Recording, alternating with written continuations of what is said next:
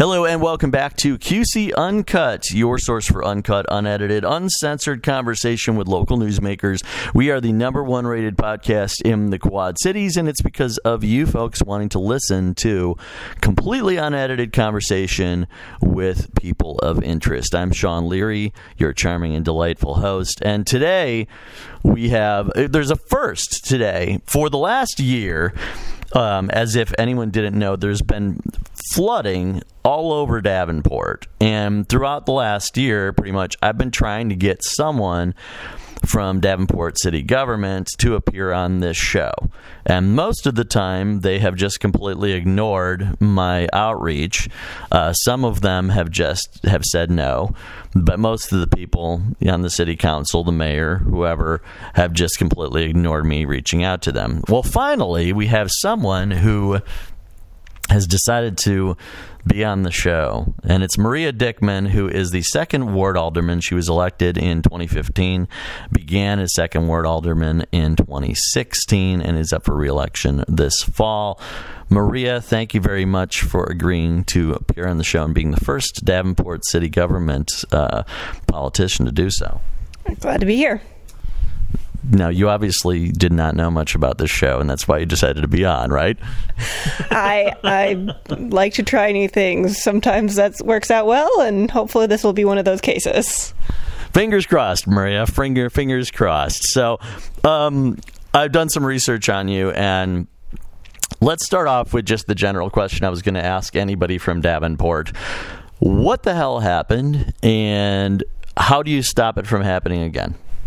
I'm assuming you're referring to the flood. Correct. I'm yeah, the flood. Yeah. Um, well, I, I hate to disappoint you. I might not be the best person on the planet to ask because, as you might have noticed in your research, my ward is it's nowhere near the nowhere flood. near the flood. But that said, there is so many decisions that were made by the city council at whole and going back to the HESCO barriers and the decision to, you know, have that be your means of flood prevention as opposed to, you know, I don't know, building a wall or something.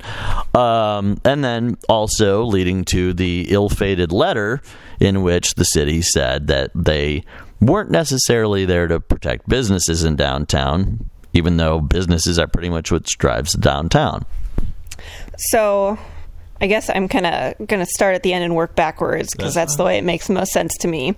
So, our biggest interest is to obviously make sure that we're spending our money wisely to protect the economic and neighborhood and, and whatnot interests of the downtown area, of the areas that were um, unfortunately flooded. And so, you know, we, we've got the flood task force, but I think we're also going to want to look at it just as an engineering standpoint um, in terms of you know, there there are some people that, like we've talked about previously, like as soon as they heard, you know, even before there was a, a flooding incident, you know, flood wall, flood wall, it had to be a flood wall. Um, I want to look at the numbers mm-hmm. on what a flood wall was cost because, like anything, you know, if if you if you're going to spend forty million dollars on something that might save you twenty million dollars, it's not the greatest return on investment. Right. Um, you know, at the same time, we want to make sure that we are protecting our interests, the business interests, downtown, things like that. Um, so I'm most interested in, you know, we, we've seen the reports now from the, the Corps of Engineers, and there is no smoking gun of, oh, this person definitely screwed this thing up um, you know, if, if we had known this or if we'd done that or there was malice, you know, someone sabotaged this thing, thing that thing. Um, it was, it should have held. It didn't. It could have been this. It could have been that. It could have been this other thing.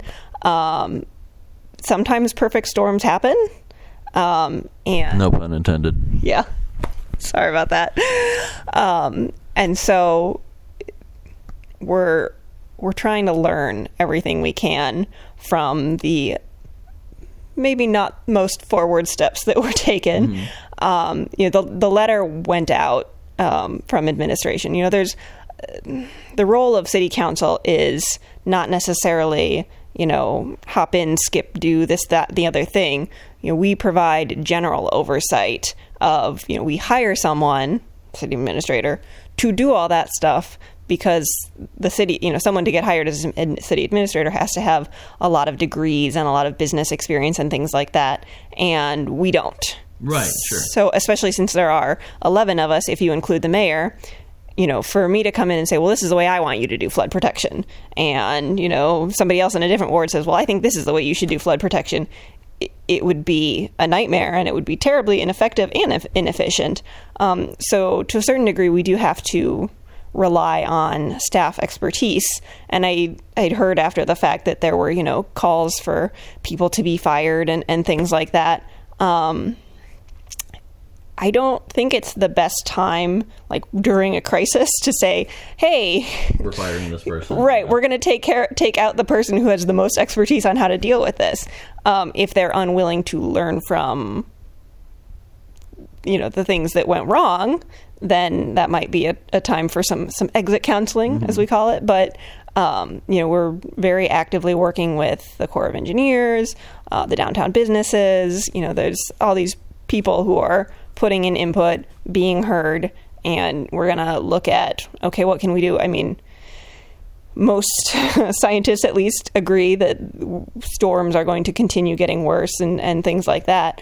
Um, so, unfortunately, you know, cities kind of get this back end of the deal thing where we can't do a ton. To, I mean, we can do our part to um, work on you know climate related issues, but most of the time we're just dealing with the fallout from more severe storms and things like that.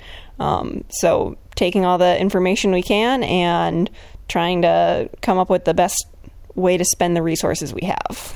Now, um, Farmer's Almanac just said we're going to have a horrible winter. And when you look at the floods in the spring, a lot of that came from the fact that we had a horrible winter, not not just us, but up north as well. And so you're getting all of the melting of this snow that is increasing the river levels and is coming downstream. And so if we have another winter, the same as we did this past winter, where there's a lot of precipitation, an unusually high amount, then invariably we're going to find ourselves in the exact same position next spring. Now, what is being done at this point to look at that decision and go, well, you know what? We need to prepare for this just in case. Because really, that's why you prepare, is for things of this nature. And conversely, if there's another situation like this in the spring, I mean, that's that's conjecture, but that's really not going to be pretty. Is that going to be kind of the final nail in the coffin on this whole temporary barrier thing? And you're finally going to look at, yeah, you know, maybe it's a good idea to to build something of a wall.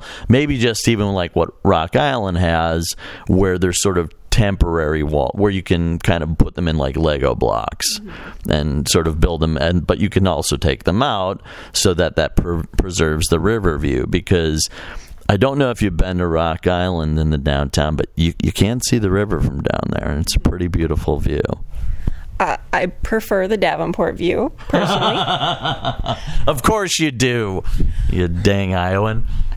Hey, I'm a transplant, but we'll we'll get to that later. Um, no, so um, so far um, the you know the very immediate step was to make sure that you know kind of looking at all the uh, instructions. I, am forgetting the term for it now, but they have you know basically what do you do if it floods mm-hmm. instructions. Mm-hmm. So they you know went through all that and made sure like we're we're at the best operating pr- procedure. You know the most recommended operating procedures. We are also so the point of uh, failure was um, where the bend is, mm-hmm. for lack of a more descriptive term.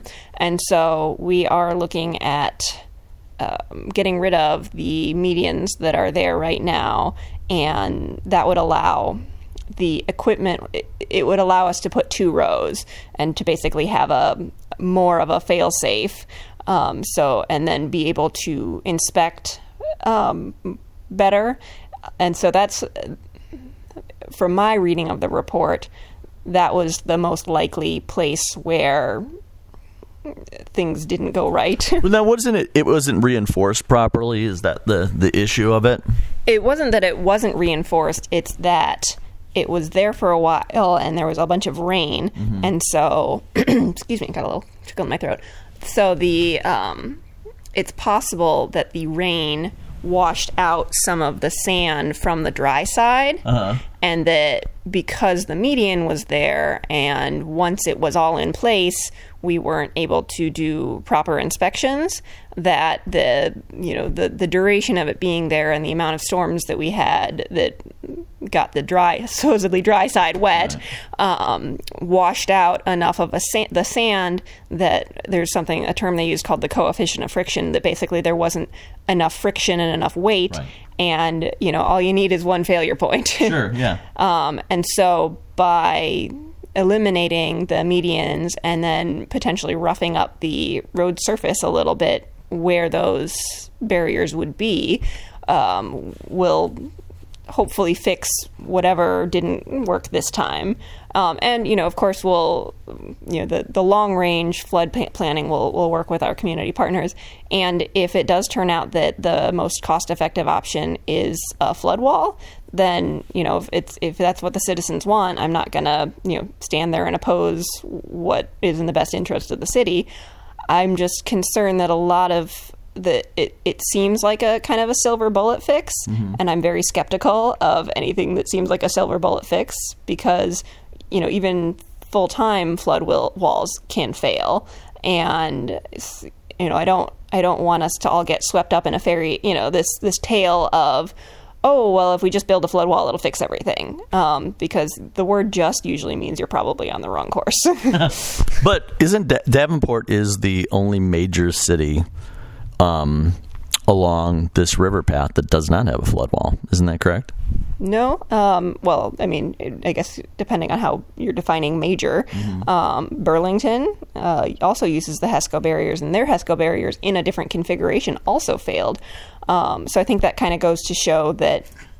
Is there any other company that builds barriers out there other than Hesco? Maybe Well, I mean, I think it's it just shows that it was there was a it's not a ringing endorsement, Maria. it, it's not, but you know, to look at kind of the thirty thousand foot view, like you were saying, the the lots of ice melting. There was heavy flow. There was much higher flow. There was storms in addition.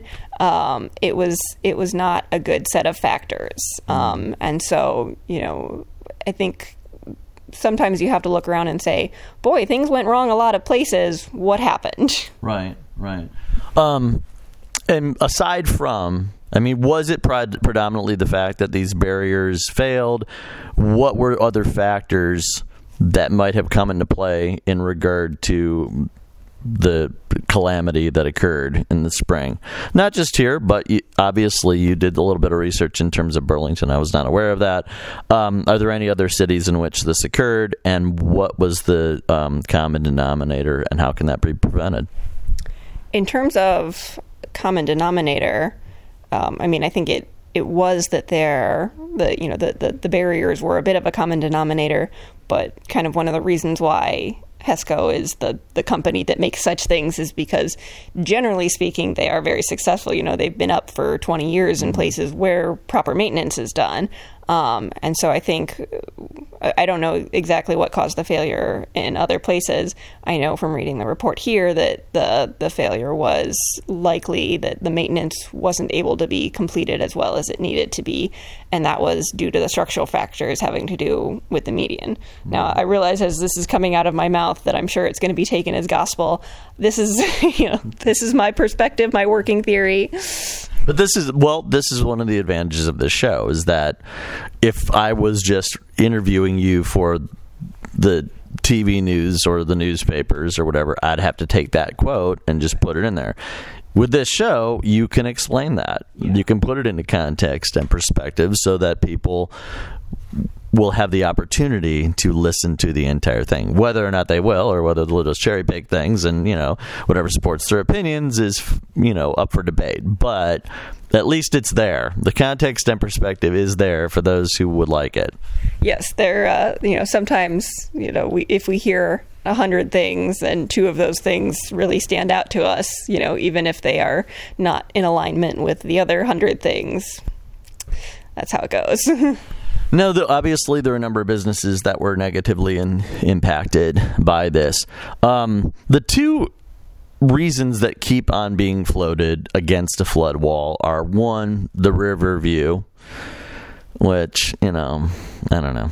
I mean, that's that seems like to me, it seems like a little bit of a flimsy excuse when you look at Rock Island. You look at, I mean, Rock Island is right across the river, and they have a nice river view, regardless of your feelings on that, Maria. Uh, we do have a nice river view, but um, but yeah, and that, and they maintain that along with the flood wall, and so it is possible to have both. The other reason that has been given is we don't want to push this down the river, which to me seems I don't know. It seems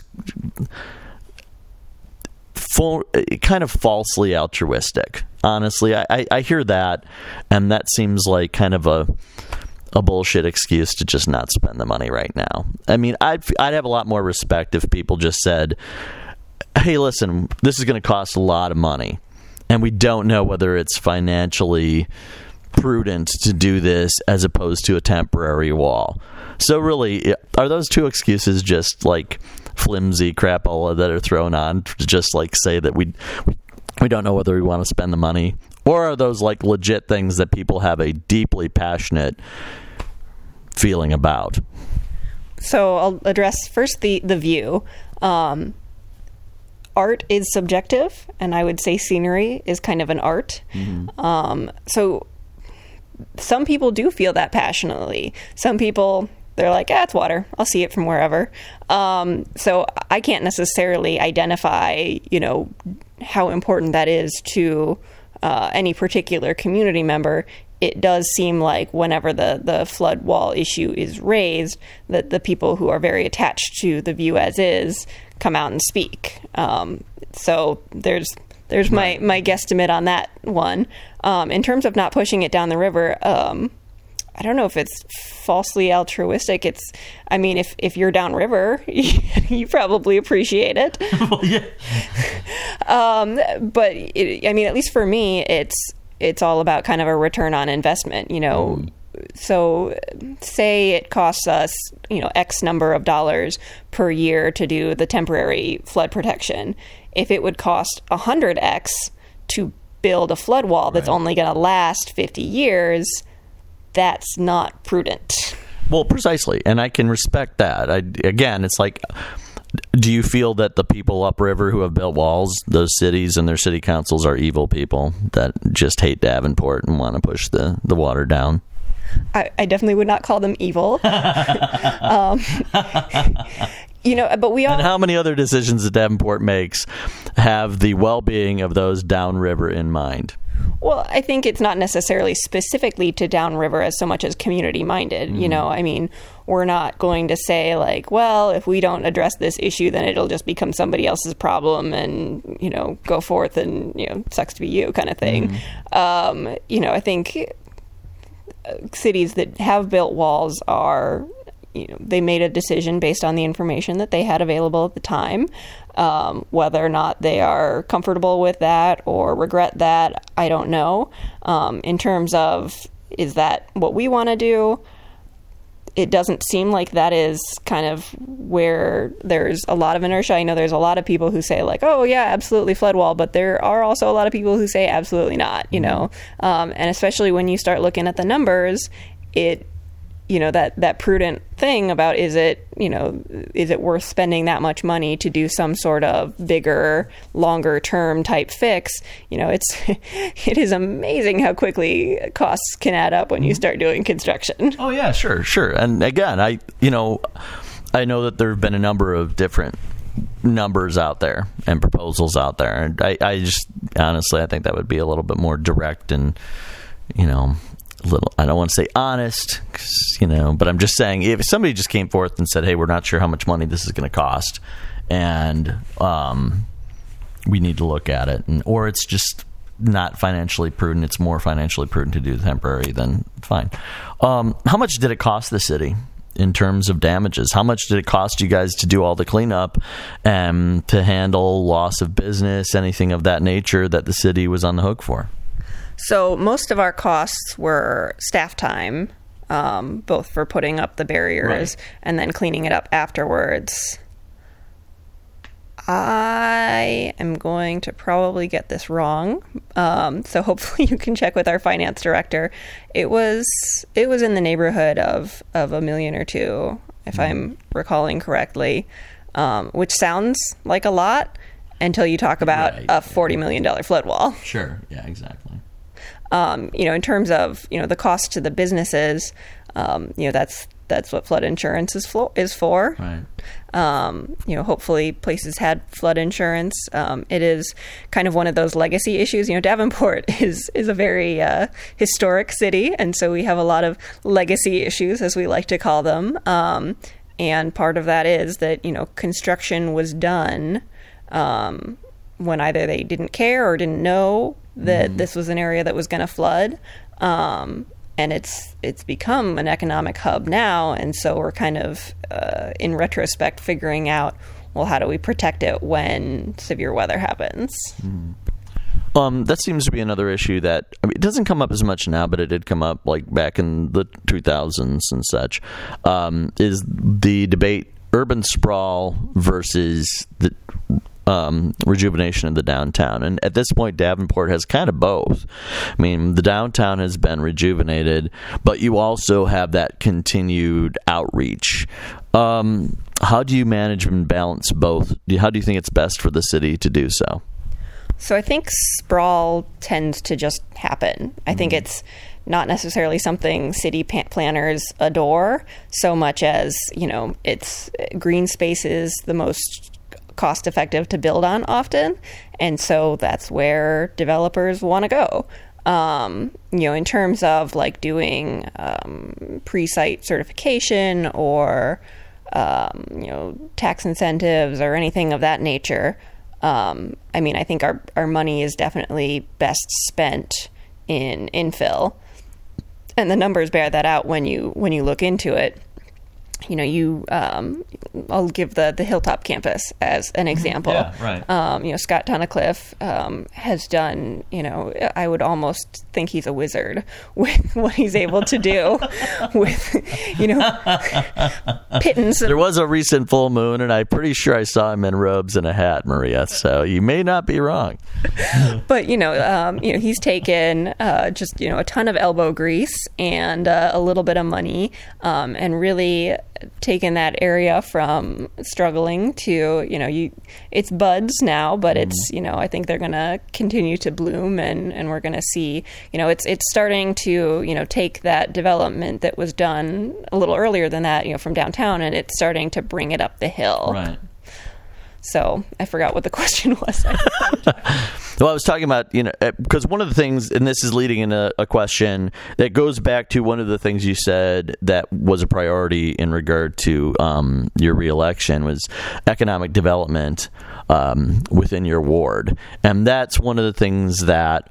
Um, you know your ward's kind of on the outskirts i mean and so you can see a little bit of sprawl but you also like a lot of other wards have buildings that were previous businesses that can be renovated and reused. And so I think um, what we're seeing is a lot of development in the downtown and a lot of reuse of buildings that a lot of which are historical buildings and then we're seeing a lot of sprawl like spread out towards the end but then there are a lot of businesses kind of in the middle of the city or maybe on the west end that could be repurposed instead of you know a new business like completely coming in on green space up on the far end of town. Yeah, and so there's a couple different things we're doing on the commercial side. Um, there's something called tax incremental funding, um, and so within economic sense, um, you know, we explore, you know, how we can do that for uh, commercial enterprises and stuff like that. The opportunity zones that, um, you know, we we work with all the different levels of government and go after grants whenever wherever we can and uh, the city actually hired a consultant to basically help us navigate the federal process. And I think the return on investment is already like six six to one. Mm-hmm. Um, and so, yeah, going after those those federal dollars for you know what can we do to incentivize filling in where we're already paying for sewers, we already have to upkeep the roads, uh-huh. uh, you know, the electricity, the right. lights, all that kind of stuff. We don't have to build anymore. Um, so on the you know housing side, and then um, the newest thing that you know government can kind of seem like it works at a glacial pace. Sometime I I realize. Um, but so something um, that actually has been driven a lot by Alderman Rawson of the Fifth Ward is this urban revitalization mm-hmm. specifically and targeting money so that a neighborhood really feels it. Mm-hmm. Um, you know, if you you know put a drop of a drop in a bucket of water, eh, it's not much. If you put a drop in a little you know teacup, then you notice a, a difference. Right. Um, and so really focusing so the the dream project uh, came up with a geographical region and there was some discussion about was it still too big um, but where it's hopefully going to be small enough that with the incentives of its $25,000 grant towards any per- new purchaser that they can put anyway into um, revitalizing the home or 15 towards current owners to um, do any uh, out- outdoor or you know major mechanical repairs. Um, and then you know in other areas we've done um, you know curb repairs or use the community the federal you know community development block grant money mm. to you know build a, a, couple of seed homes to you know try to get you know those those new families who are going to be really active in the community um, you know neighborhoods are kind of this living breathing thing right. and I think that um, you know when you're not necessarily paying attention you don't notice it as much that you know if if you've got just one person on the block who you know is is paying attention who will you know yell at the youngsters if they're causing trouble mm-hmm. or will you know check on somebody if they see that they you know haven't left their house in a couple days. You know having something like that it it spreads this you know oh I'm actually I actually care about where I live. Right. Um, there's a an excellent book I read recently called um, it's like Love Where You Live experiments or something like that. Um, and it talked about wayfinding, and that's something that you know the Downtown Davenport Partnership has worked on a lot. Um, and then we're also there's this kind of obscure Iowa state law called uh, 657A, and if we're able to prove that you know a bank or you know some person who's just sitting on a title is is not doing anything with it, um, and it's just creating problems in our city, that we're able to take the the title and give it to somebody who's going to then develop it into somewhere someone can live. You know. so you're talking about vacant spaces that are being kept vacant for tax purposes. Something like that, yes, yeah, and it it might not be tax purposes. It might just be they can't. They, they forgot it. You know, like there's you know if it's being held by an LLC out in California. Uh-huh. And you know, nothing against California, but you're Nebraska, wherever, but some different state um, that you know they're um, they're not necessarily paying attention to what's happening right. with it. Um, and that that does remind me of, of one of the, the challenges and something that we're kind of working on on the um, lobbying side of things is that you know the state has signaled that they're not going to be uh, honoring their um, pledge to do the backfill of the taxes that they said they would do. Mm. Um, so that makes it very difficult to budget because if we have the money, we want to be investing it for you know, growing the pie in the future. If we don't have the money, then we're in trouble, and we need to um, you know make sure we're not pledging to allocate that somewhere that it would then be needed. Um, so we're kind of budgeting at this like halfway in between mark, and then also the uh, something they created a new category. So there's commercial property taxes where they're taxed at 90% of the, the valuation, which, you know, I'm getting into the, the weeds a little here, but, um, and then residential where they are taxed at 50% of the, the valuation. Um, and so your property value, you know, you, you think like, oh, you know, I, well, I bought my house for $100,000, but it might actually be valuated at fifty thousand dollars, and then you know the or seventy five, and then the the state has a certain rollback amount where you know like so last year they tweaked that a little bit so people's property taxes went up a little bit, but it wasn't because anything of the city of Davenport mm-hmm. did. It was that the state decided to to change the amount of the rollback. So you know, sometimes we get calls about like, well, why did you do this? I'm just like, well, we didn't. um, we're sorry, but how do you combat that? I mean, oftentimes, I mean, and that's again, it's one of the reasons why I started this show is so that people could have the ability to talk about these things in depth and in, in offer the context and perspective the big picture on it. How do you, as a government official, get that word out to people in a more effective manner. I know you're looking at me like, you know, hell have I know. um, when you're dependent upon, sometimes you're dependent upon a media which does not have the space to do so. If you're a newspaper, you're going to get some quotes and a couple sound bites. That's about it. Same thing if you're on, you know, the the, the news. Um, it's difficult for them to offer given their space limitations, and you've got things that are a little bit more complex than something that can fit into a soundbite or a couple of paragraphs paragraphs that you know you need to explain to people. How can you better do that? if I find a better way, I will uh, let you know. I mean, if, if obviously if someone asks me, I will kind of have that conversation and hope that their eyes don't start to glaze over too badly.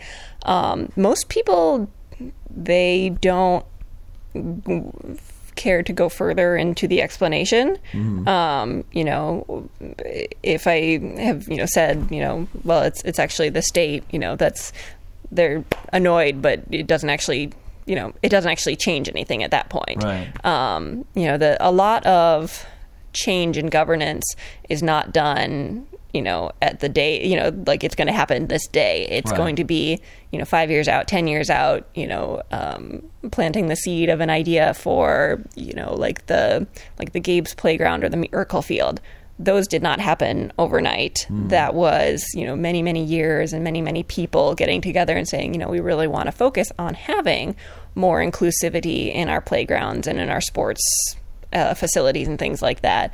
Um, you know, there are some things that can be done much more quickly, like um, adding more of those the swings that are um, able to to swing people who are uh, not, not fully able-bodied or whatnot. I'm I'm probably using some ableist language, so sorry about that. But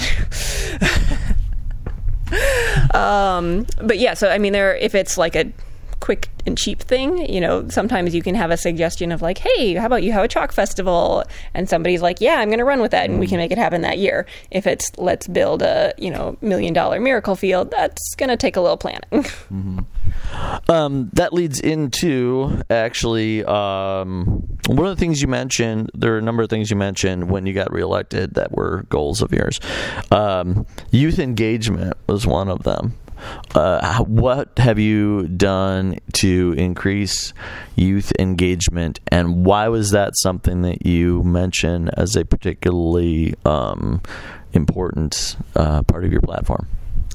Yeah, so that one um, has definitely been a bit of a struggle. Um, I don't know if I've fully been able well I, I, haven't been able to live up to it the way as much as i would have liked to um, I held a couple of events for um, youth. I, you know, worked with a local organization that's a gym down on uh, 12th Street.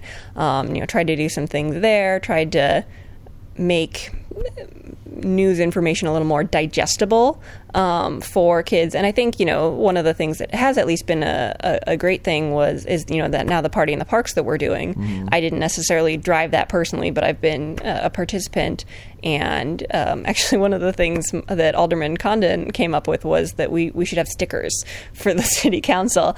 Um, and, you know, kind of it's planting that seed of an idea of like, oh, what is a city council? What do they mm-hmm. do? Um, and so, you know, we give out the little stickers to the kids and say, like, oh, you can be a junior city council person.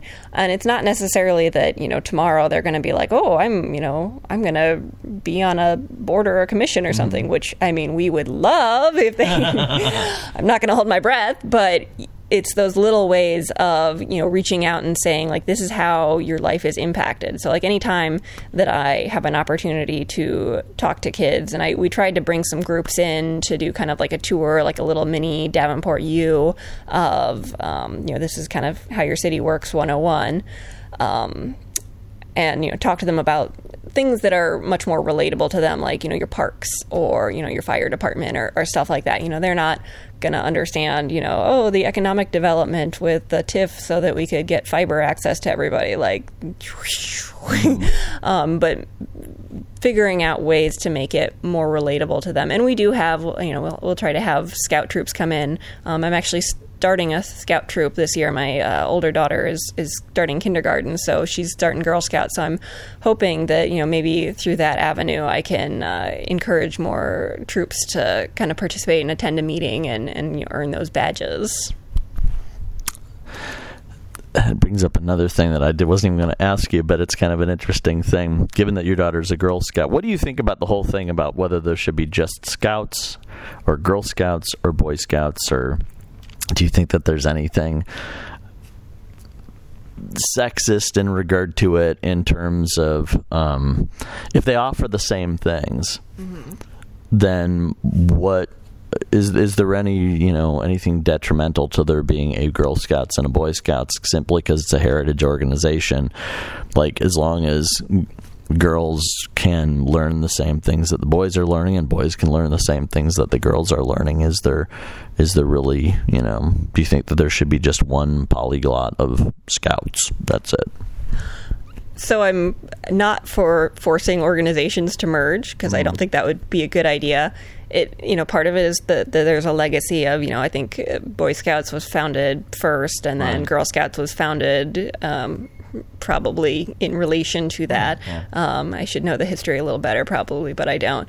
Um, in terms of you know now, you know the the Boy Scouts does allow girls in, and I yeah. think sometimes yeah. they call call them just Scout troops. I'm not terribly mm-hmm. familiar. Um, I chose Girl Scouts because I had a really positive experience with it as a youth. Um, I actually rejoined as a cadet, which mm-hmm. is middle school for those of you who don't follow the mm-hmm. uh, the stages. Um, and I stayed up through it, you know, all the way through. I graduated high school. Um, I still keep in contact with my former troop mates. I'm still friends with my former Girl Scout leader.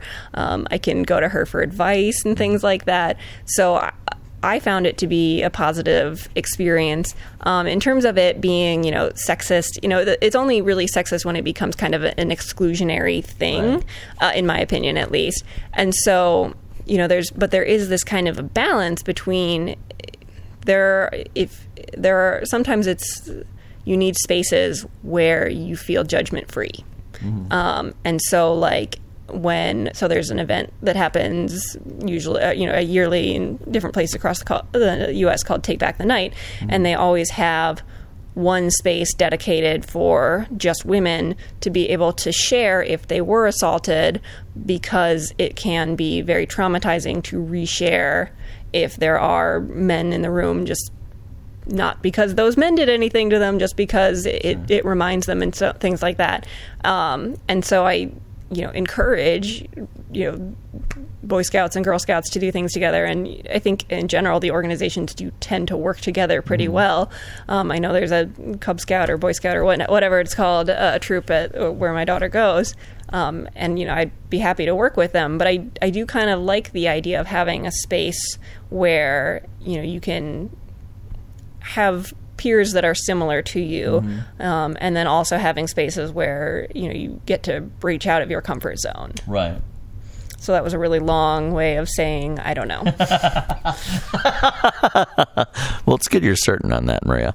Um, yeah, I actually have a friend who works for Girl Scouts, and I interviewed for a job with Girl Scouts. Um, I think they're an excellent organization. Honestly, I don't see any thing wrong with there being a Girl Scouts and being a Boy Scouts. I mean, um, particularly like as kids go into adolescence, biologically they're going to be going through some different things, and so there's really nothing I don't, I don't see there's anything wrong in regard to that as long as the people are happy with it. And like you said there isn't anything exclusionary. If boys want to learn certain skills that girl scouts traditionally teach, cool. If girls want to learn likewise the same skills that Boy Scouts traditionally teach, that's cool too. They should be just one giant course catalog that they can, you know, that they can take from or, or whatever. And yeah. it's kind of you can always have you know co-meetings where right. you get to meet a wider variety of people,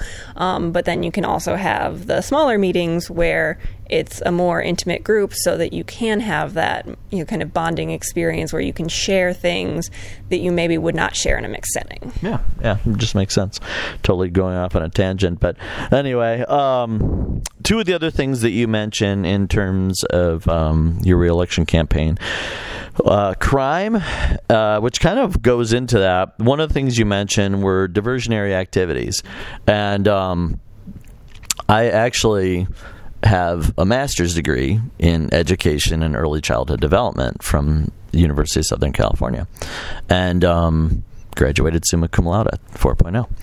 And one of the things that we talked about in the educational and childhood development training was the fact that kids who have more goals, who are more goal oriented, who have more options, um, regardless of economic strata, children who have more opportunities to get into more productive activities tend to stay out of trouble and they tend to have more, you know, positive goal setting experiences and positive academic experiences in their lives. So the fact that you mentioned diversionary activities, I think is that is it's kind of a huge thing. What was it that um, made you decide to, to go in that direction in terms of preventing crime, in terms of you know getting kids out of um, out of that potentially negative cycle, uh, and what research, if any, had you done in terms of bringing that to the table? So I went I was campaigning, you know, it was um, the summer where there was a lot of uh, friction between kind of communities and the police um, because of some of the the incidents that happened, and um, I was kind of kind of having this thing in my head of of like I don't want that to happen here. Mm-hmm. Um, and you know, no no department is going to be perfect. Uh, I would like to think that Davenport is roughly, tra- you know, relatively transparent about where we've learned from maybe not doing the best practices in the past, and uh, you know, our our NETS unit, which is uh, Neighborhoods Energized to Succeed. We were actually just talking about this at council yesterday. Like one of our officers from that, every time he shows up somewhere, like kids go running to him and they're like, "Hey, Andrew, I'm so excited, you know. Um, but in terms of, you know, why diversion, is that once a crime's been committed, that's too late. Mm-hmm. Um, first of all, there's already a victim, so right. either their car has been stolen or you know something something has gone has gone wrong, um, and also you're not going to you know you're not going to fix the system by just arresting some you know right. segment of kids because it's it's about the neighborhood environment that fosters kind of those decisions to um, maybe do something that's more short short term rewarding, but mm-hmm. long term negative. Um, and so this is an area where, kind of by mandate, we have to work with our our community partners because we don't have any tax levy for any health and human services. So we've been you know, working very strongly with the county to get the juvenile assessment center, which will be it will help with our police force because instead of having to spend however long filling out paperwork, waiting for you know a kid's parents to show up, they can get them to the diversion center. Um, and instead of having it be you know punishment, punishment, punishment, it's hey, where could we have made a better decision? How can we make a better decision next time? Okay, let's get you and your parents connected with whatever resources you need so that most likely you won't follow down this path that we don't want you to follow down and it's it's not going to be 100% and i think that's where a lot of diversion type programs struggle is that people kind of expect it to be 100% you know there are going to be some cases where it's just somebody's really stuck on that path of i'm i'm going to steal cars or whatever it right. is. Um, but for the most part, especially when you start kind of shrinking the pool of potentially negatively influenced kids, it's going to, you know, it's going to be better for those kids. It's going to be better for the neighborhoods. And then those kids, it will have kind of a generational effect of they, you know, you talk now and you, you'll find, you know, people who are doing like Big Brothers, Big Sisters or Mm-hmm. things like that who say, you know, I had a big and he really changed my life. And then, you know, they take on a couple smalls or whatever, littles or whatever they're called. Right. And it does kind of feel like you're you know fighting a tide sometimes because you know poverty is a very challenging issue and that drives a lot of um, behaviors that Oh, yeah. are maybe not the most desirable um, but it's survival um, and so i try to not be judgmental about it because i understand that it's you know you just if you're if all you have is what you've got right now um, and you don't look like you have a future you are just surviving and so making sure we get the people who know how to to address that mindset and to work with them to kind of helpfully make it so they understand and that they actually do have more possibilities. Uh, another big thing that I'm really proud of that you know I I kind of saw that we were there were a lot of kids that you know we would try to like send them away. There's a facility called Eldora, and we would you know, quote fix the kids, um, and then we'd send them right back to where they were. And believe it or not, that didn't work very well. Um, so now there's a new program that Vera French has gotten uh, pilot money to do. We're hoping to get Medicaid to start cover covering the funding once they, they see a cost savings. Um, and that's got a, a very high return on investment. It's you know empirically based research, all that kind of stuff of working with the whole unit.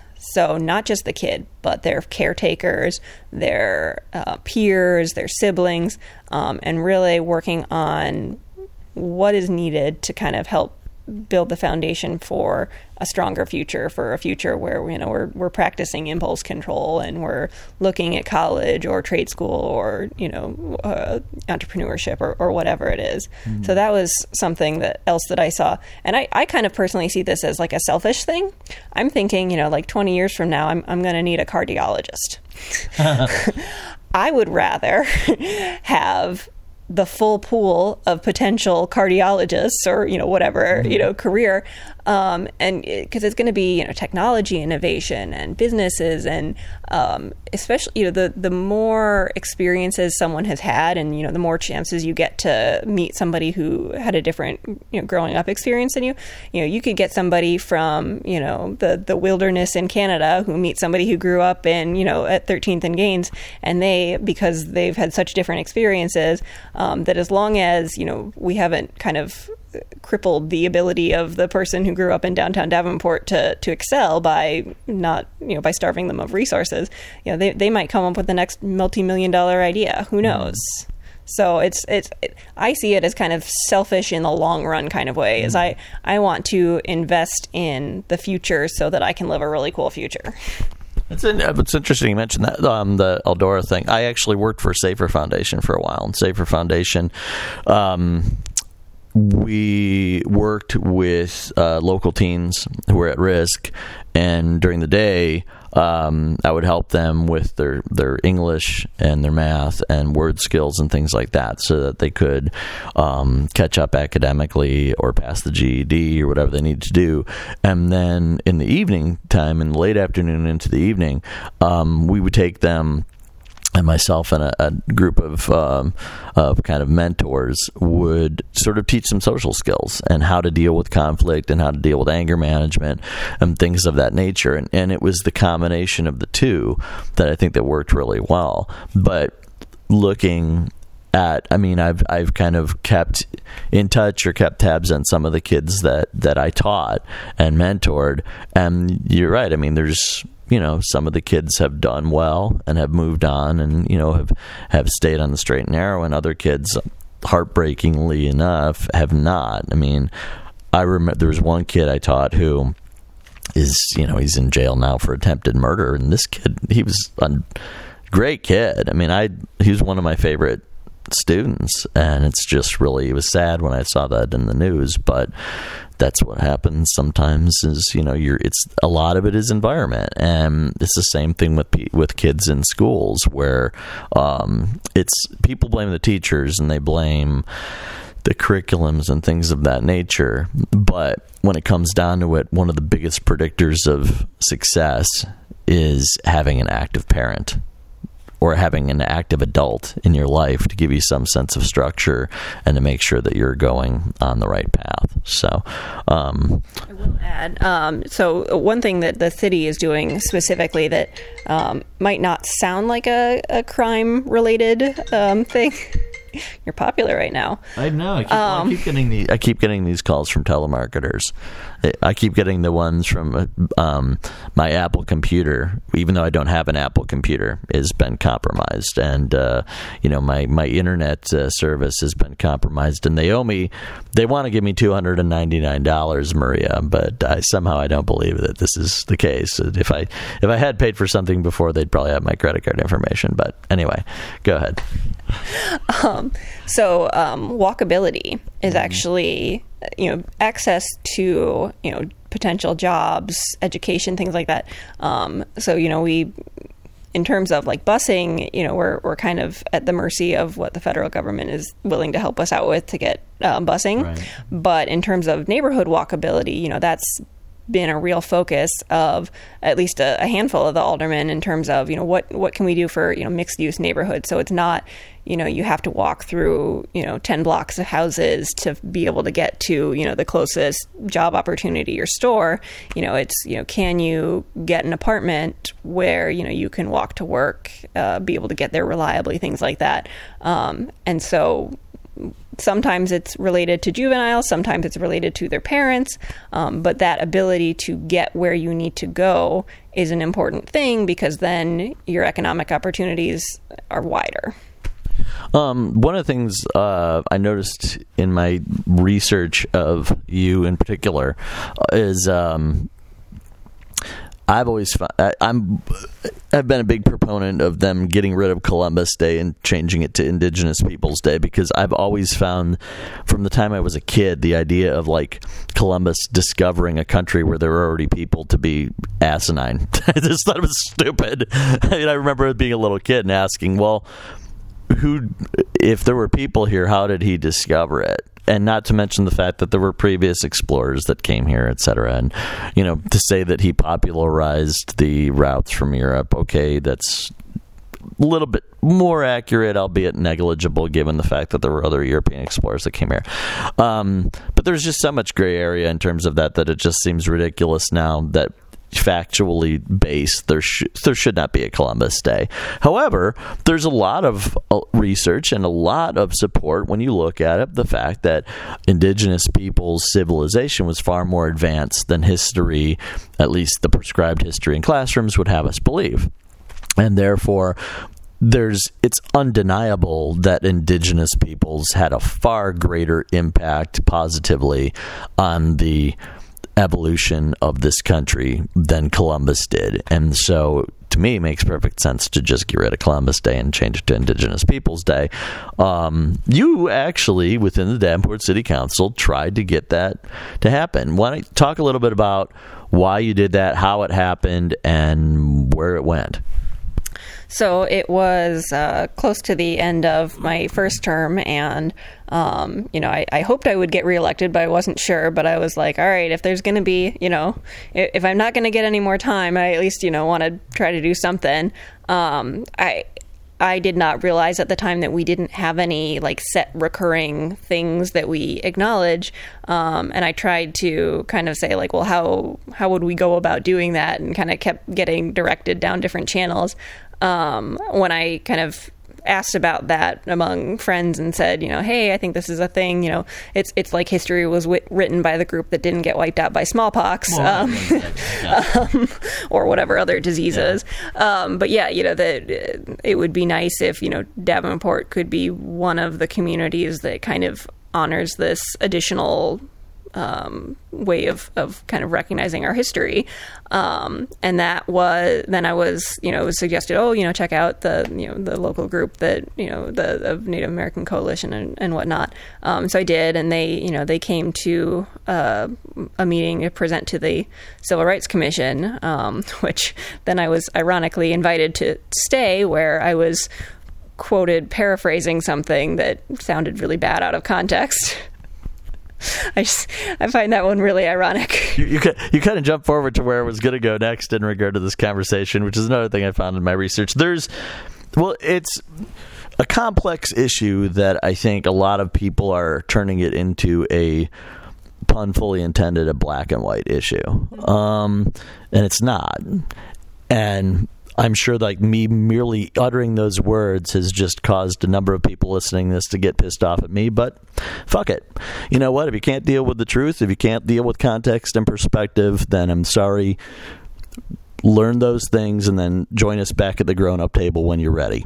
But there are different, there are more nuances to an issue than simply saying somebody is racist or somebody is this or somebody is that because of a nuanced issue.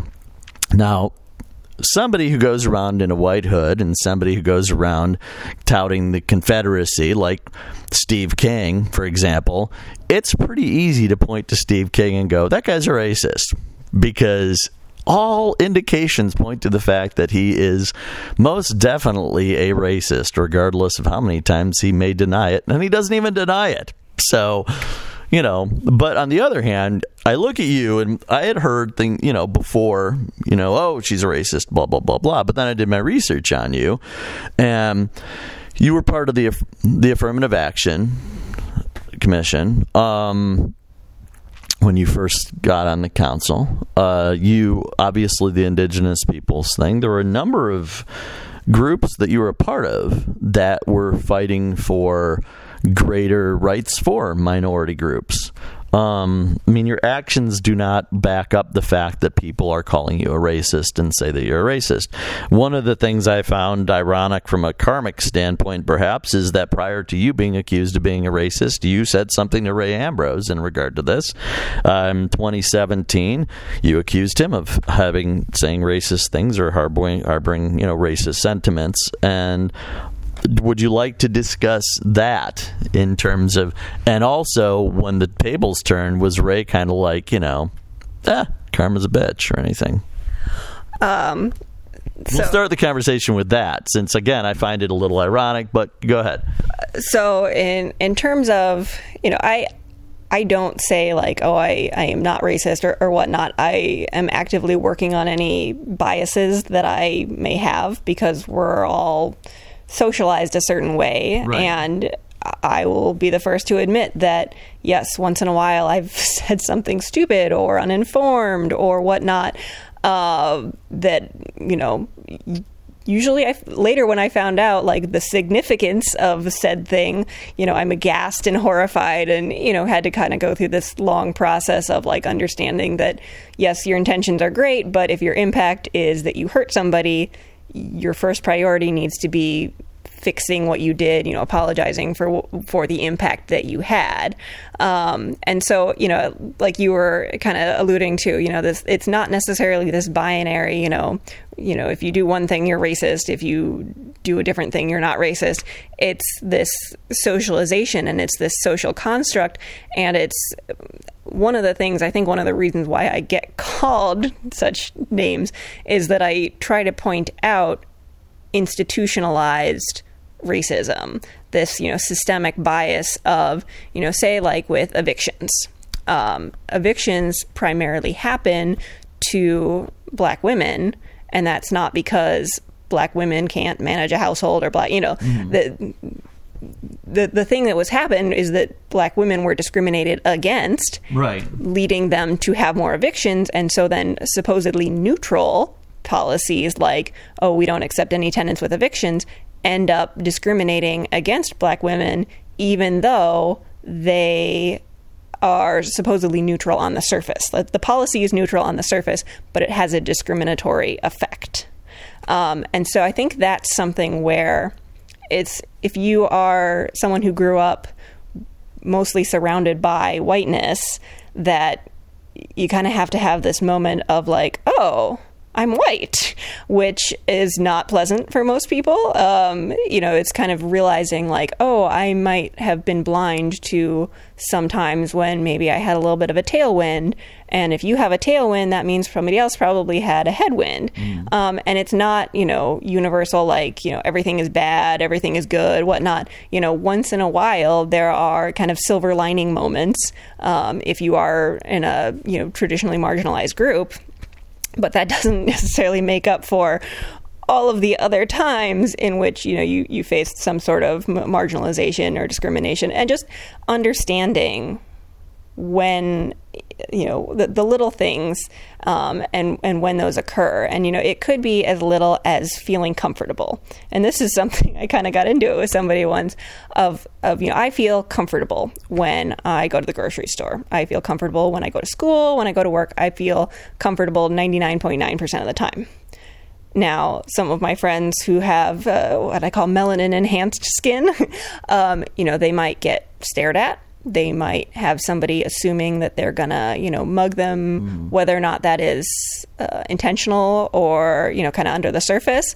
Um, but you know, the all, that little, you know, that the, all the little actions, you know, they add up to a lot. You know, if you're, especially if you're a person of color in a workplace, you know, one of my uh, really good friends was the only person of color in her entire 170 some person workplace. Right. Um, she did a great job you know, but it, it was always a factor on her mind that she is representing, she's kind of being forced to represent an entire group. And even if she says, you know, this is my single opinion, not, you know, I'm speaking for every black woman that exists on the planet. And that's something that you don't necessarily have to, like, you don't even realize that that weight is not on you if you are a white person because, you know, there can be a whole spectrum. You know, there's usually a whole spectrum of you know Euro American perspectives, um, and so they understand that it's not oh I'm speaking for all all white women right now. Mm-hmm. Um, it's it's just there's so many little ways in which race still plays a part in all of our lives, whether or not we are consciously aware of it. Right. Um, and it doesn't necessarily mean, you know, you need to drop everything and, you know, change your whole lifestyle so much as maybe just take a minute to question, you know, your assumptions and your presumptions about how things work. Um, there's a great author called uh, Robin DiAngelo, um, and she gave a good example in one of her books about um, you know, if, if a student said, well, when I was growing up, Pluto was a planet, and my grandfather knew Pluto was a planet, and my dad knew Pluto was a planet, so Pluto is definitely a planet. Mm-hmm. You would kind of be like, yeah, but there's new science, you know, like the, right. the community came to a new consensus on that. But yet we treat race that way. You know, my, my grandfather knew that this wasn't racist. My dad knew this wasn't racist. And I believe this isn't racist, so it's not racist. Mm-hmm. Um, yeah, it's there's uh, even with you know like with my my kids i'm we have to actively go against the bias that is already kind of hidden in society mm-hmm. um, you know even think about hair uh, you know people with textured hair know how to do straight hair but people with straight hair don't necessarily know how to do textured hair mm-hmm. and especially you know like there's still it's 2019 do not pet other humans who does that well other than joe biden maybe uh, you would be amazed if if i've yet to meet a single black woman who hasn't had someone try to touch her hair try to like pet her hair that's honestly something I could say I, have never never done. So I kind of figured that that might not be a good idea. And yet, not everyone has learned that. Really so weird yeah it's you know don't just just don't pet other humans. Don't invade their personal space. You know i understand that like if it's something you're unfamiliar with you might be curious but remind yourself that that is a fully you know sentient human being and that you know they might not like having to be a curiosity all the time. So right. figure out a way to you know be respectful. Or you know what? Google. Right. Google is amazing. You can, you know what, if you are curious about afro textured hair, Franchesca Ramsey, you can Google her. She has a whole bunch of web series on all, all sorts of these issues, including hair. Right. So let, and, and again, the, here you give this like elaborate explanation detailed and it's true it's like there are a lot of there are so and that's my point in terms of a lot of this is like you know you can it's not binary it's not either or. It's not this person said this thing or they misspoke or whatever at some point and therefore they are automatically labeled this. You have to look at the broader context and the other things that are surrounding that that come into this. And the other thing is you have to look at you know sometimes you know people evolve. Sometimes people evolve. Um, it's interesting to me. You, you're right. It was just 50 years ago when there was institutionalized discrimination. I mean, it was the 60s.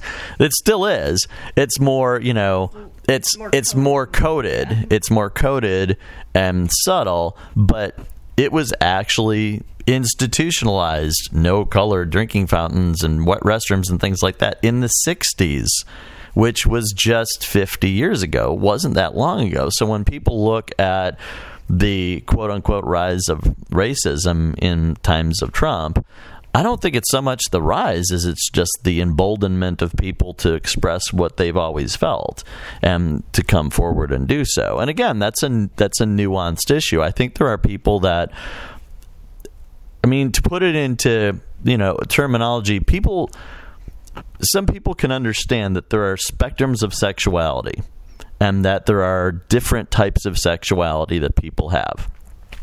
And I think it's the same with human behavior. In fact, it is the same with human behavior because I've actually done research on this.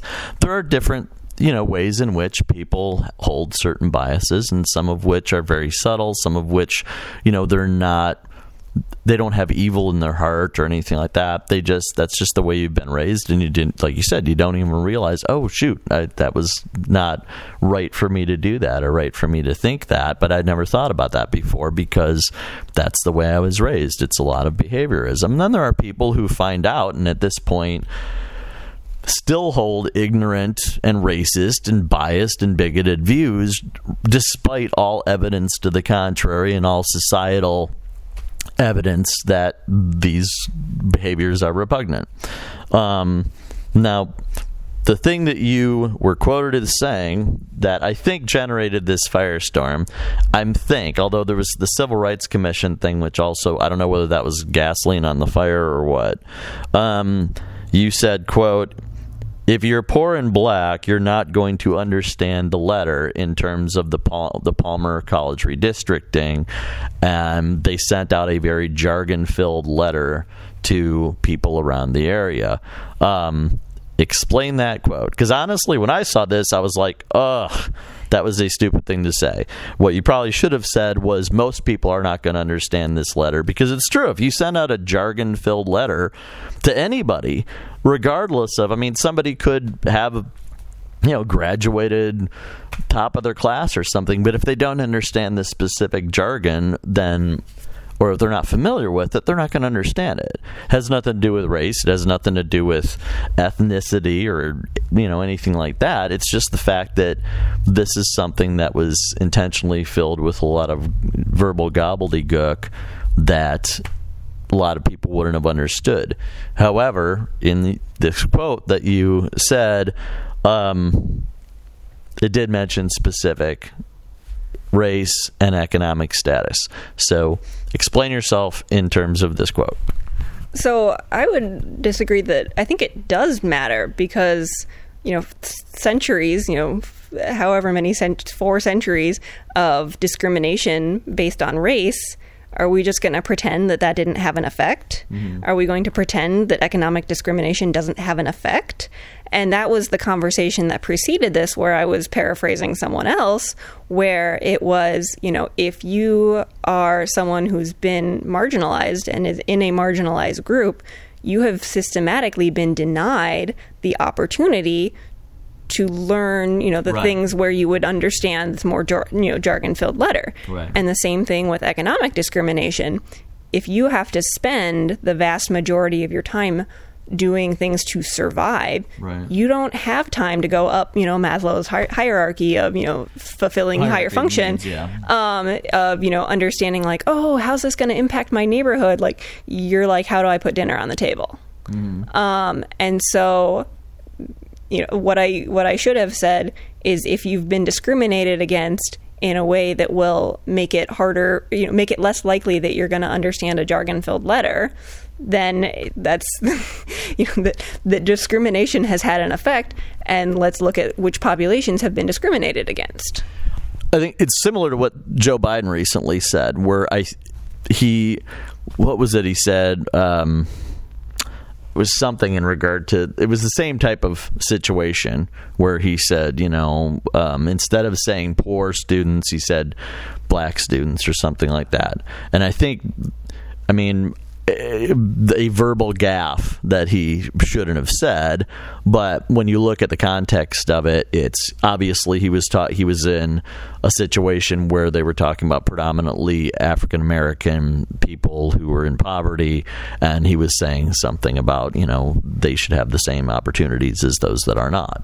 Well, well, let's ask about that. Let's ask about the economic disparity because that is a very real look at the data verifiable kind of thing. Oh yeah, no, there no. is a, dis- a huge disparity when it comes to wealth, and there is a disparity when it comes to income. Yes.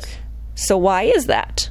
Well, institutional, as we mentioned, institutionalized discrimination existed up until fifty, up until five decades ago, and then continued to exist uh, as you know coded discrimination or as um, you know under the radar discrimination and continues to exist to this day, which does limit academic and economic opportunities that people would otherwise have. Well, and also think about it in terms of, you know, uh, so veterans that took advantage of the GI Bill. Mm-hmm. If you were allowed to buy in a non redlined neighborhood, your house created uh, an equity that you are then able to borrow against to send your kids to college. Their kids got to grow up in a middle class, you know, household that was able to have the time to, you know, focus on education and, and all sorts of things. So three generations down, even if the discrimination had completely stopped when it stopped being completely codified, which mm, we'll debate a little bit on, on that. Um, there's still going to be a huge legacy of difference. So, you know, po- if we solve poverty, it will not solve racism. If we solve racism, it will not solve poverty. Right. There are a lot of times when those streams have kind of interacted with each other because economic discrimination has been part of racism. Right. And so, you know, to to point out that yes, there are situations where um, the discrimination has had an effect, and you know, the the challenge is how do we fix it right. at this point, and that's you know, I want to understand the issue so far as I need to to then be able to come up with some sort of way to start getting it moving in more of a equality you know inclusion acceptance direction. Um, and so you know understanding redlining very important. What do we do now to address formerly redlined areas blight things like that that's for me at least a higher priority. And i have gotten frustrated sometimes with you know kind of the the activist community because it's like okay you know yes you do need to be informed about these things but no matter how many times you take the first step of being informed if you don't take subsequent steps of doing something about it then you're not actually improving anyone's lives. And that's where I want to be. Uh, I want to be you know, I, I don't have all the solutions. I barely have any of the solutions. Um, but, you know, wh- wherever I can help to facilitate kind of understanding how the levers work to say, okay, well, so say the problem is that we have, um, you know, evictions or we have um, residents that are, um, you know, not not able to get rentals where they would like. Um, you know, that's something where we offer the service to uh, landlords to to do screenings um, and part of that is that we want to make sure that residents do have the opportunity to live in an environment that is, you know, even if it's you know affordable housing, they should not have to put up with neighbors who are going to be bringing any problems to them. Um, and generally, so you know they can see why someone was evicted and, and whatnot. Um, but that does then kind of create this dilemma of how you know we don't want to completely cut off someone because they've made a couple mistakes. And so that's something where we're kind of stuck because we don't have the resources to necessarily be able to find a way to help people who are in that kind of trapped spot. Um, but then also we don't want to be getting taken you know we want people who are, are ready to, to work with us um, because if someone's going to continue to say like you know they're going to shoot up the neighborhood or, or, or whatnot uh, or you know sell drugs or, or whatnot that that's that's not something that we want to have other neighbors having to deal with. Right. Um, so it's you know we we provide the service of offering the background checks um, you know, we encourage landlords to be responsible. You know, we kind of we enforce you know code violations so that residents have good places to live. Um, but it's always this double edged sword of you know we don't want to completely push people out of housing, um, and it's there's there's really no good solution. Well, yeah, it's like I mentioned at the onset of this conversation. Is it, they're, they're, complex issues, and I, I don't think it really helps matters to have people hurling accusations that just marginalize people and also accusing people. I mean, there's a difference between making statements that, okay, well, maybe this wasn't the best way to say this. But look at the context of the statement. Look at the perspective of the statement. You know, um, was there ill intent behind this statement? Was there horrible, in your case, was there horrible racist intent behind the statement? That you made? And were you harboring this you know racist intent in your heart that continues to permeate your public service and you know harbor these biases that you have? And the evidence would show that perhaps not. I, I would hope not. I actually um, i have a, a mentee and i told her that there are people who think i'm racist and you know she's 12 or 12 at the time 13 now but um, she was like well that that can't be like you you bought uh, you know black barbie dolls for your for your kids. And um, you know pointed to you know some other things that i that i've done. And i'm like well you know i mean that's those are all true statements. I, I did do those things. Um, i don't actively work on you know harboring more bias. Um, i recognize that i do have you know maybe implicit biases that i do try to work on. And yes, I've said things. you know, I've said thousands of things. There's probably something in this interview that I'm going to come back to and go like, "Oh God, why did I say it that way?" Um, but you know, if you're I don't like ha- how things have gotten with, you know, you kind of throw the whole baby out with the bathwater. Um, you know, you kind of alluded to like, you know, maybe there's nothing wrong with saying you're now speaking from a more informed place. Right. Um, you know, even with, you know, conversations I've had with people who've been kind of working on their racial literacy for a really long time, um, you know, they have said and done things where they're like, oh, shoot. You know, we mm-hmm. we're always going to have new things that we you know kind of step in a pile of something brown, and you know maybe even if our intent was good, you know my my intent was not evil uh, with that statement. You know I don't think it was reflecting any you know harboring of, of hatred. Um, but I, you know, I did apologize. I do apologize for the, the way that that came out. I was speaking off the cuff and, you know, paraphrasing something someone said. And it, of course, got, got, you know, the, like you were talking about with the media, you know, it, got bit into a little thing. Um, and, and, there was, there was an agenda, um, you know. Uh, if it bleeds, it leads. Is that uh-huh. the, the quote? Yeah. yeah.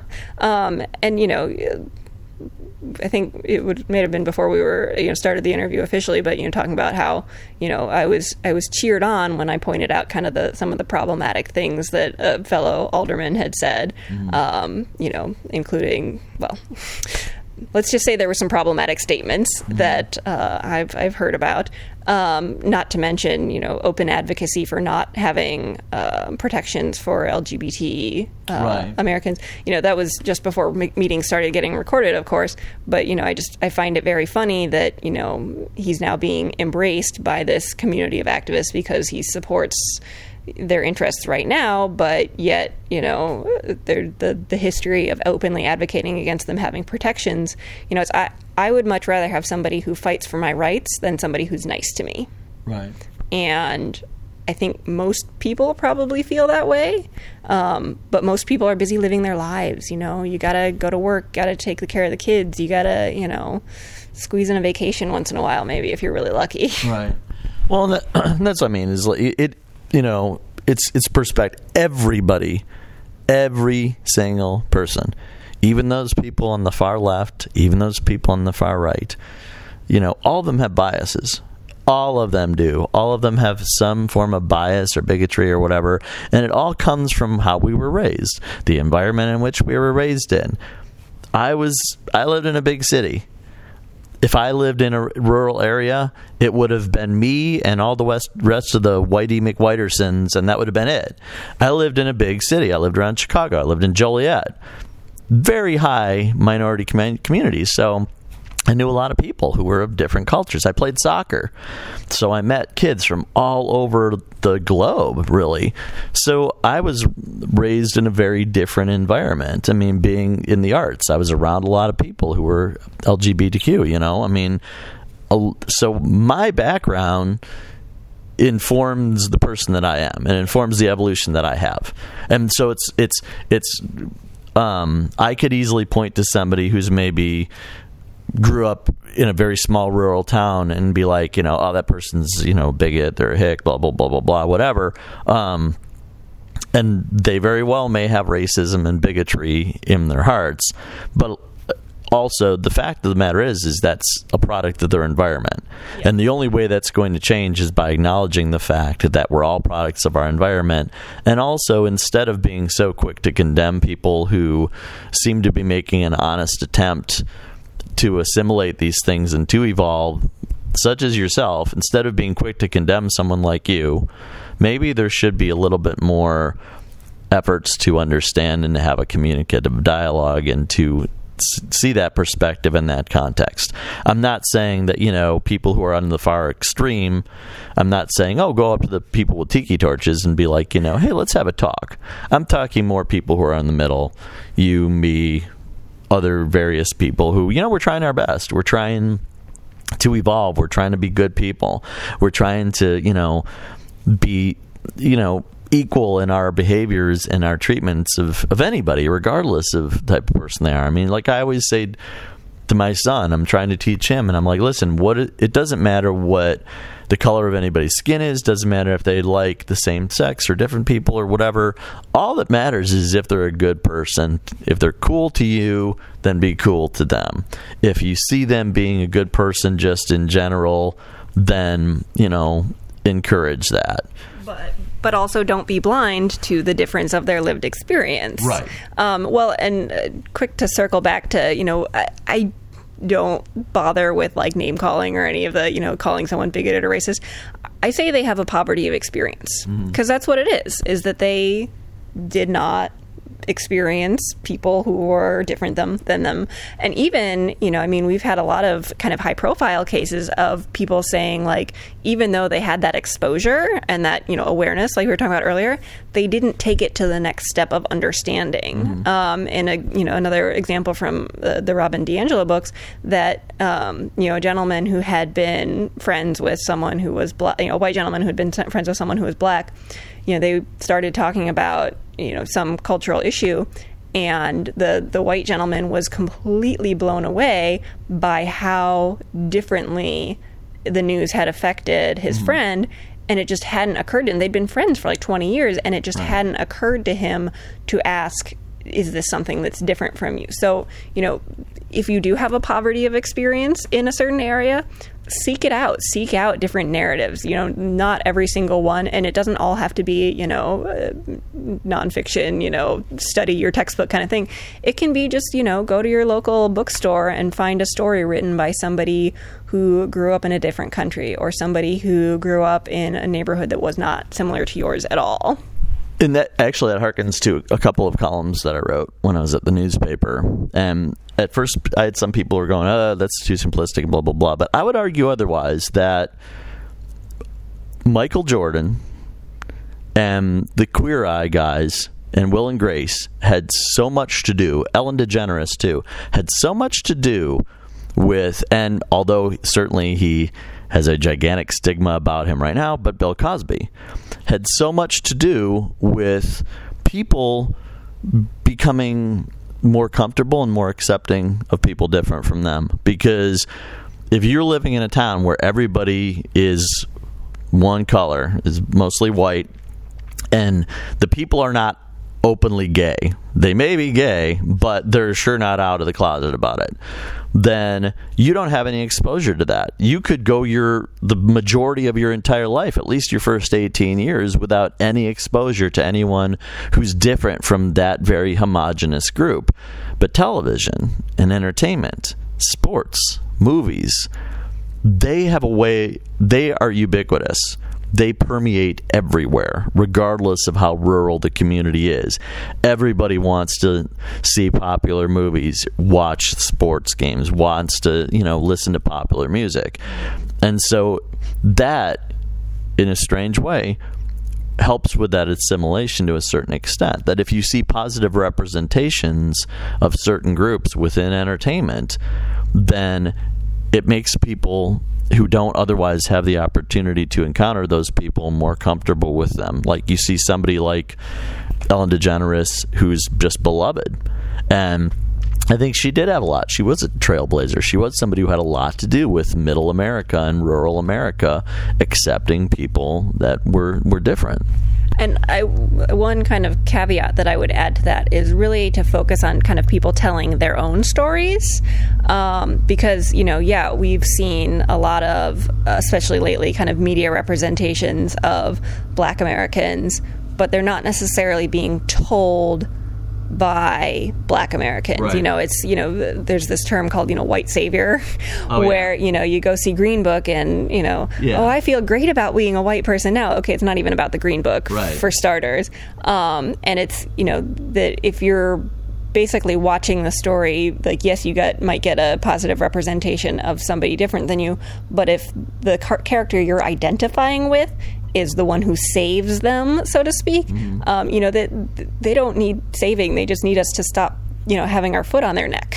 Well, yeah. Well, and as a writer, I can't stand movies like that because it's a lazy and cliche plot device. But I'm talking more about like you know television shows and things and sports and things of that nature in which there isn't so much a character as it's more kind of a naturalistic thing, and also the people who are in rural areas don't have the opportunity to hear directly from you know other people and that's the thing i mean there there are books you know right. there are narratives you can read memoirs um, you know it, it takes a little bit of digging um, but you know, you Google, you know, memoir of you know someone from uh, you know the inner city or something. You know, there's there's enough narratives. You know, there's uh, Corey Pegues. There's um, I'm trying to remember who wrote The Warmth of Other Suns. Mm-hmm. There are enough either nonfiction or fiction stories written by authors of color telling their own story that you know you don't necessarily have to go. Even if you live you know somewhere where you're very far away where you've got a big poverty of experience because you haven't had that direct exposure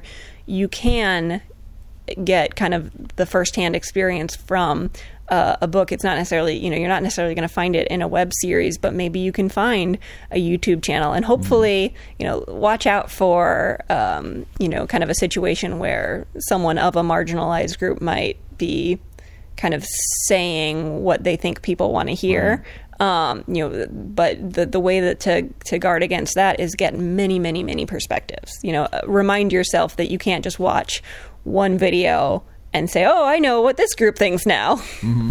You know, what I think would be cool would be this idea just came out of this is in every school there's a requ- requ- the required reading, and it would be really interesting, really cool, is if the um, rural communities, some of the required reading was people from a different perspective, and likewise for people in the inner cities. Like there should be a percentage of requ- required reading within different communities that exposes them to people of different communities and different voices, and and so that way they can get that exposure to different people. And I know that ideally English teachers like to do that, which is why you see you know like To Kill a Mockingbird and you know thing books uh, Huckleberry Finn, books of that nature that have had they try to open up those doors a little bit with some of those things. Toni Morrison is one that tends to be, you know, beloved, bluest eye tends to be incorporated into curriculum, but it would be if there was more of an effort to have a certain percentage of reading material that is um, allows for exposure to different cultures and to different points of view, I think that would be that would certainly be um, helpful.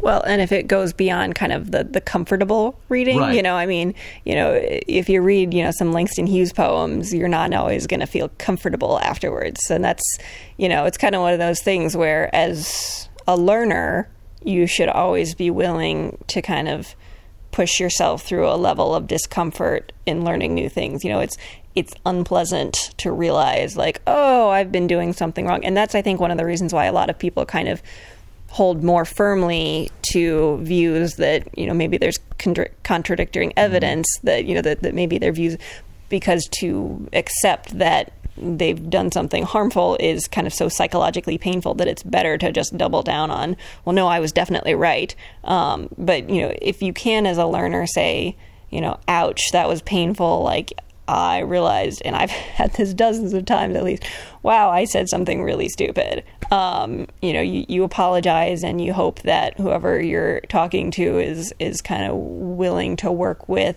you as you are, and you know, just put in as much effort as you can to uh, do better.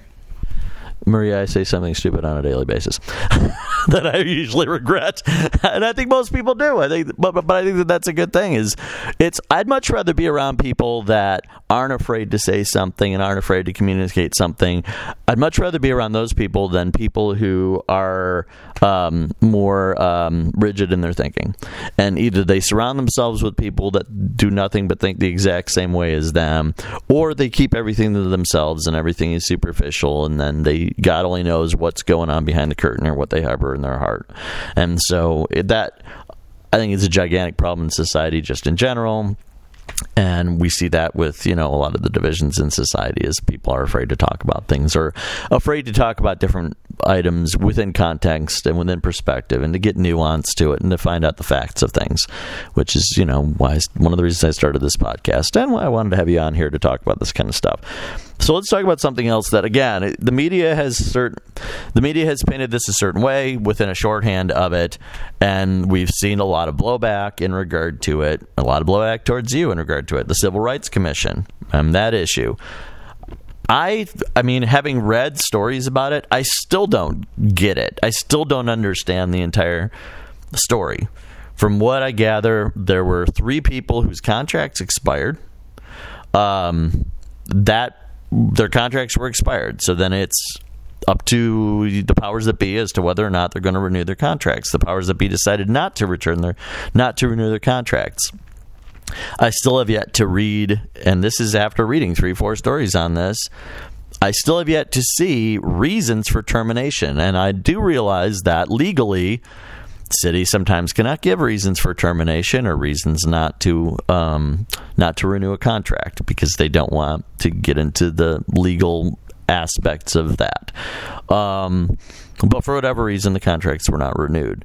Then there were four new people that were going to be brought aboard, I believe.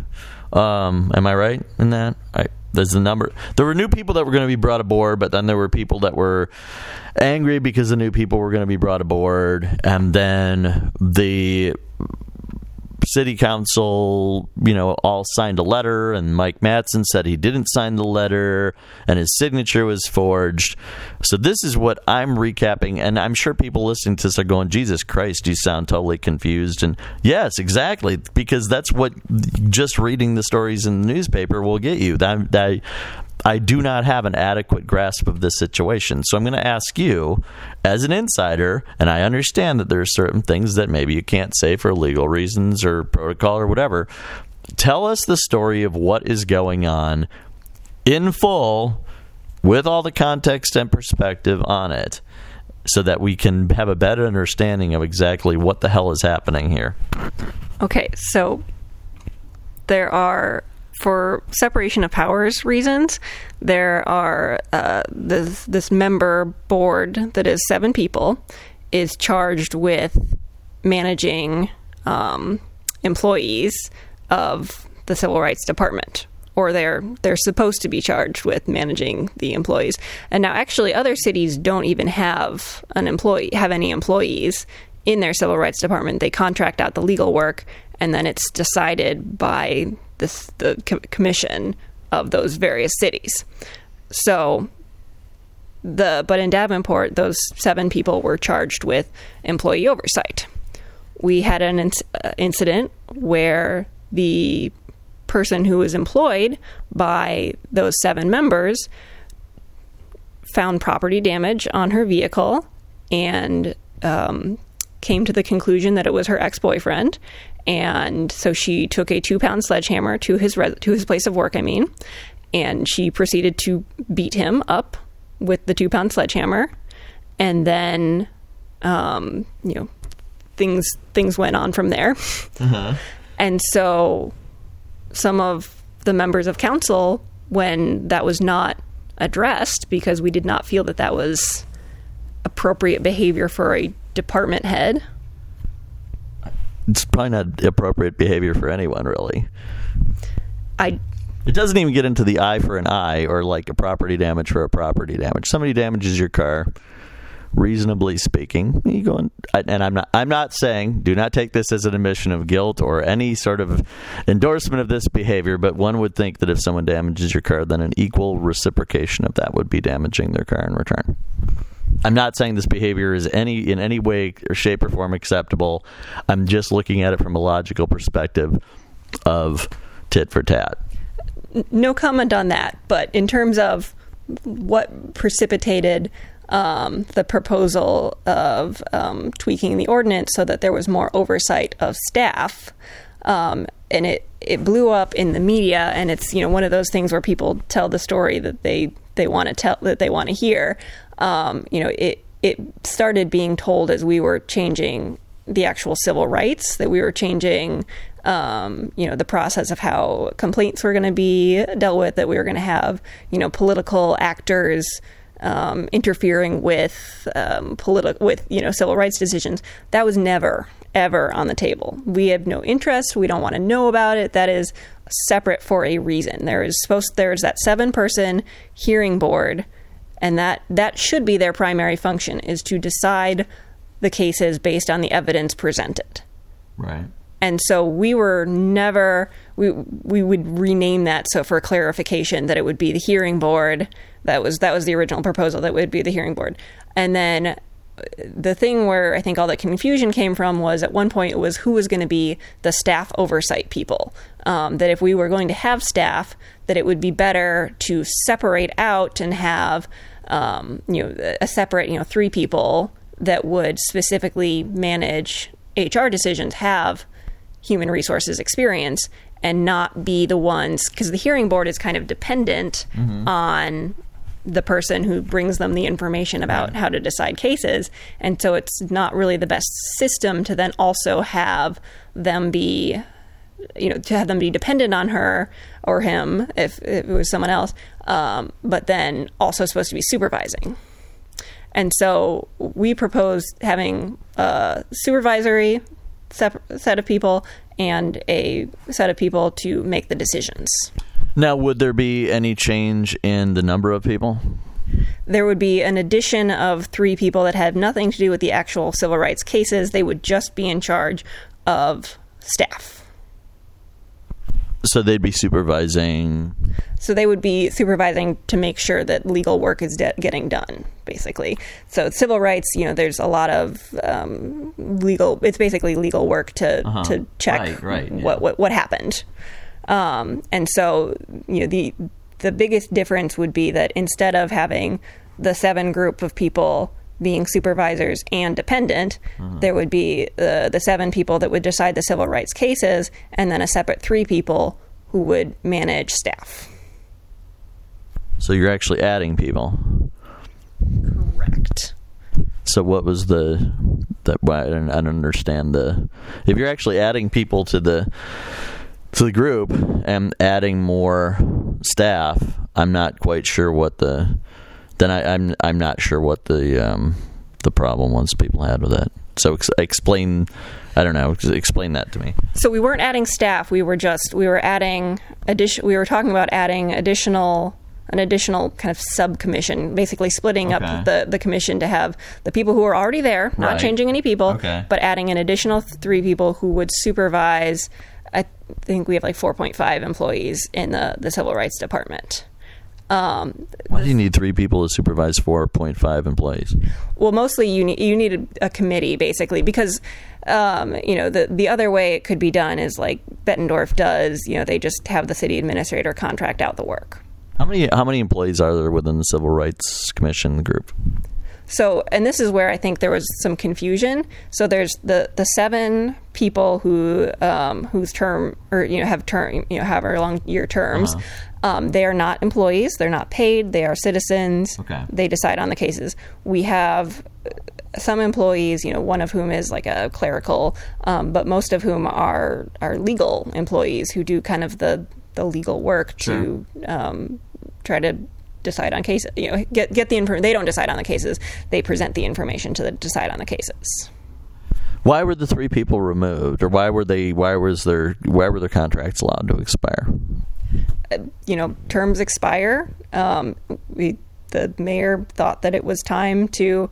Well, actually, so the the proposal to um, to change the oversight was August.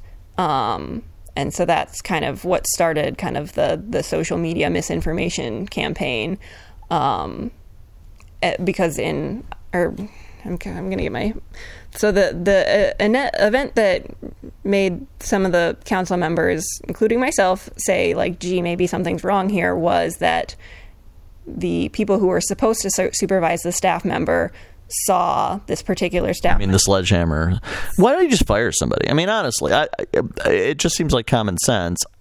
If you or I or anybody, I don't care what color your skin is or if you're man, woman, whatever. I mean, if you walk into that's assault. You walk into any place, place of business or whatever, you take a sledgehammer to somebody, that's assault. That's you know you're going to go into jail, and that's probably not a, you know probably not a good thing, especially if you're a public employee. I mean, why not just fire the person that did that and move on?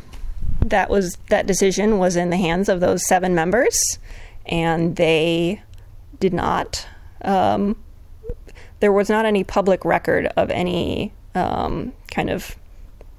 I'm trying to think of the word and I'm blanking out right now, but that there was no punishment as far as we could tell publicly um, for that. And actually, so other uh, employees that were under the regular contract who Was, was there punishment outside of the job? I mean, did the person get booked and charged and stuff and put in jail, or are they being charged or what? uh, she was arrested. It ended in a mistrial. Okay.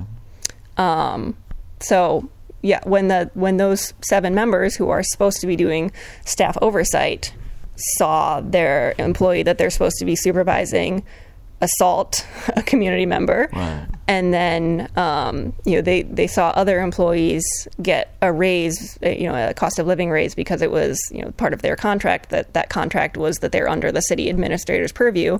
They saw that person, you know, the other employees getting a, a cost of living increase. So instead of letting go the employee who assaulted someone, they gave her a cost of living increase, which. Um, I should also note that several years ago, that same employee asked for a raise that was roughly the tune of $22,000 a year, that then put her department out of like her budget, her department over budget, um, and the commission decided that that the commission who was supervising at the time uh, said, "Yes, we think you deserve that extra money." Um, without, and they're it's it's good in a sense to have a civil rights commission that has independence from the rest of the city but when they're making decisions that go kind of outside their purview then maybe we need to be talking about what's going on Well, was was the person who you know the sledgehammer person? Were they a friend of somebody who was on the commission, or were they friends with somebody who was on the commission? I mean, was that something provable where you could say, "Oh, well, it's so and so's."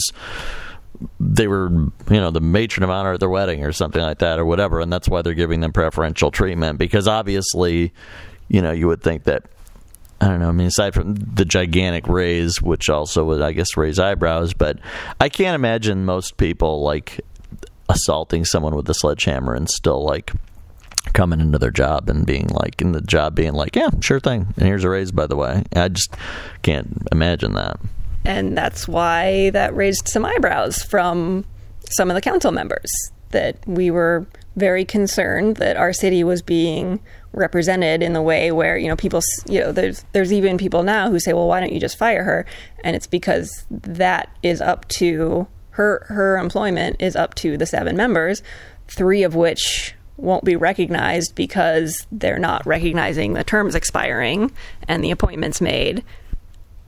And then the four that are being allowed to serve are being told by the person who is interested that they're not allowed to make a decision unless there's a quorum, which according to that per- same person is five.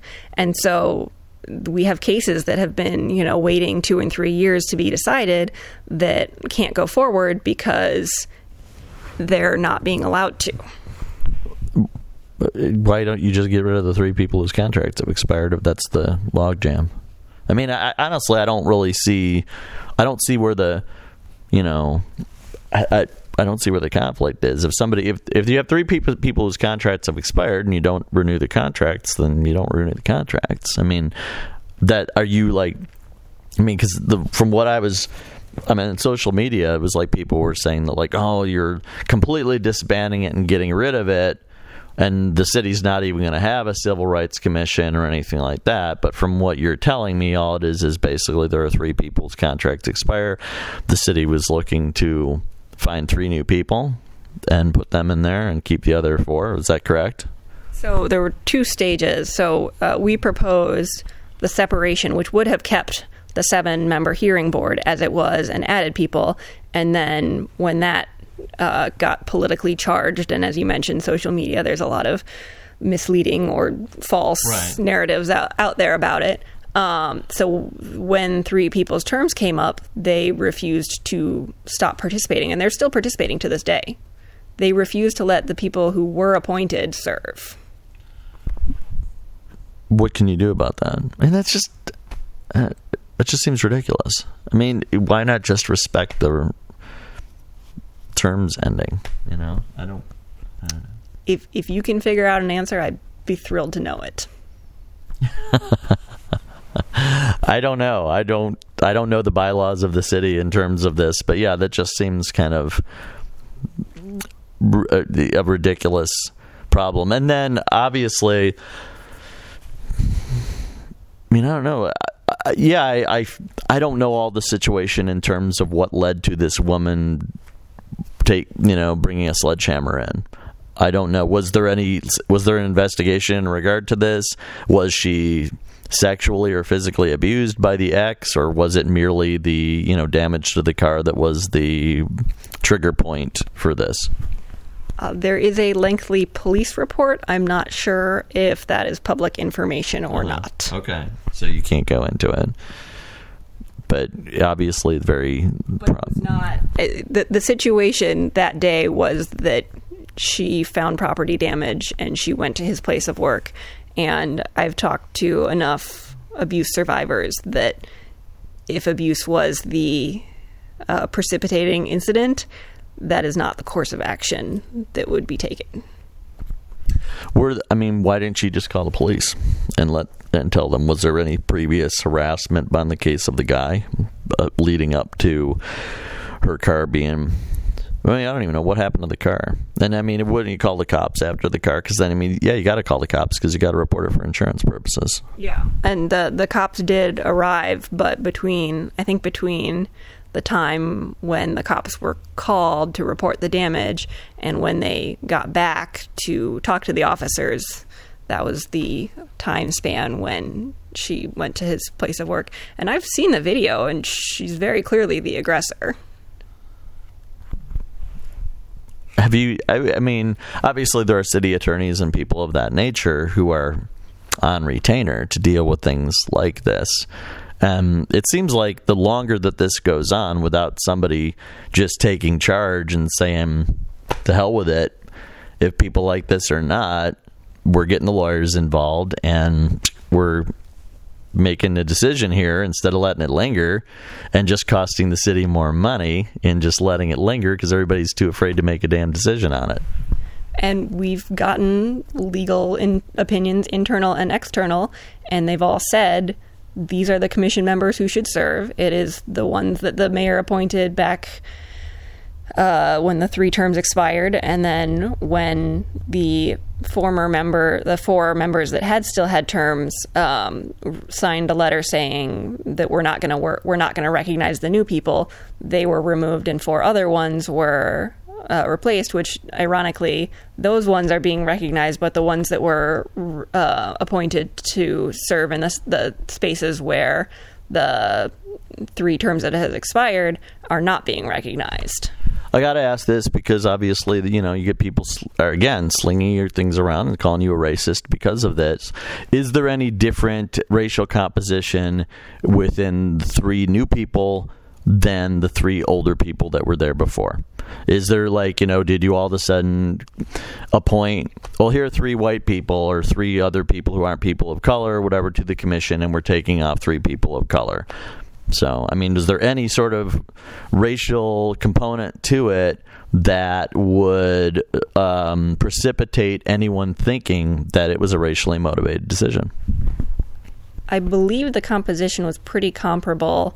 The three members who are not being allowed to serve, uh, one of whom is in two protected classes. He is black and he is over 40. Um, the another is uh, I think age is the only protected class that he's in. Um, and then the other is is the woman. I'm not sure how old she is, but I, she's also, black. Um, I did find it interesting. There was kind of a like a social media smear against those three appointees, and you know, for, oh, those are the three appointees, yep. or the three people that were current were whose contracts expired. So the three appointees, there was an African American male who was older. Um, it was a white male who was older, and it was an African American female who was older. Yes. Correct. Yes, those are the people who the mayor was trying to appoint. Okay. Now, what is the composition of the people that he's trying to replace, or that he's, you know, their contracts have expired and he's trying to replace? Um, I'm trying to remember. One was uh, an older uh, or a age protected female uh, who also had um, mobility challenges. Um, I think the other was. But she was white. Yes. Okay. Um, one was black, and I'm I'm honestly blanking on. it's, it's been so much That's I can't keep track of. Um, but you know the the you know it wasn't necessarily a one for one, but it, we were not, you know, taking off three black people and putting on three white people, if that's the question. That's the question, because when people bring race into it, then that's what I'm curious about. And I could see their point. I mean, if you're removing three African American people and putting three white people on there, or two white people and an African American person, I could I can see the point that it could look racially motivated. And that's why I asked the question. Is you know, it seems as if it was a kind of in terms of solely the racial component, it seemed like it was an even swap, more or less, in terms of representation.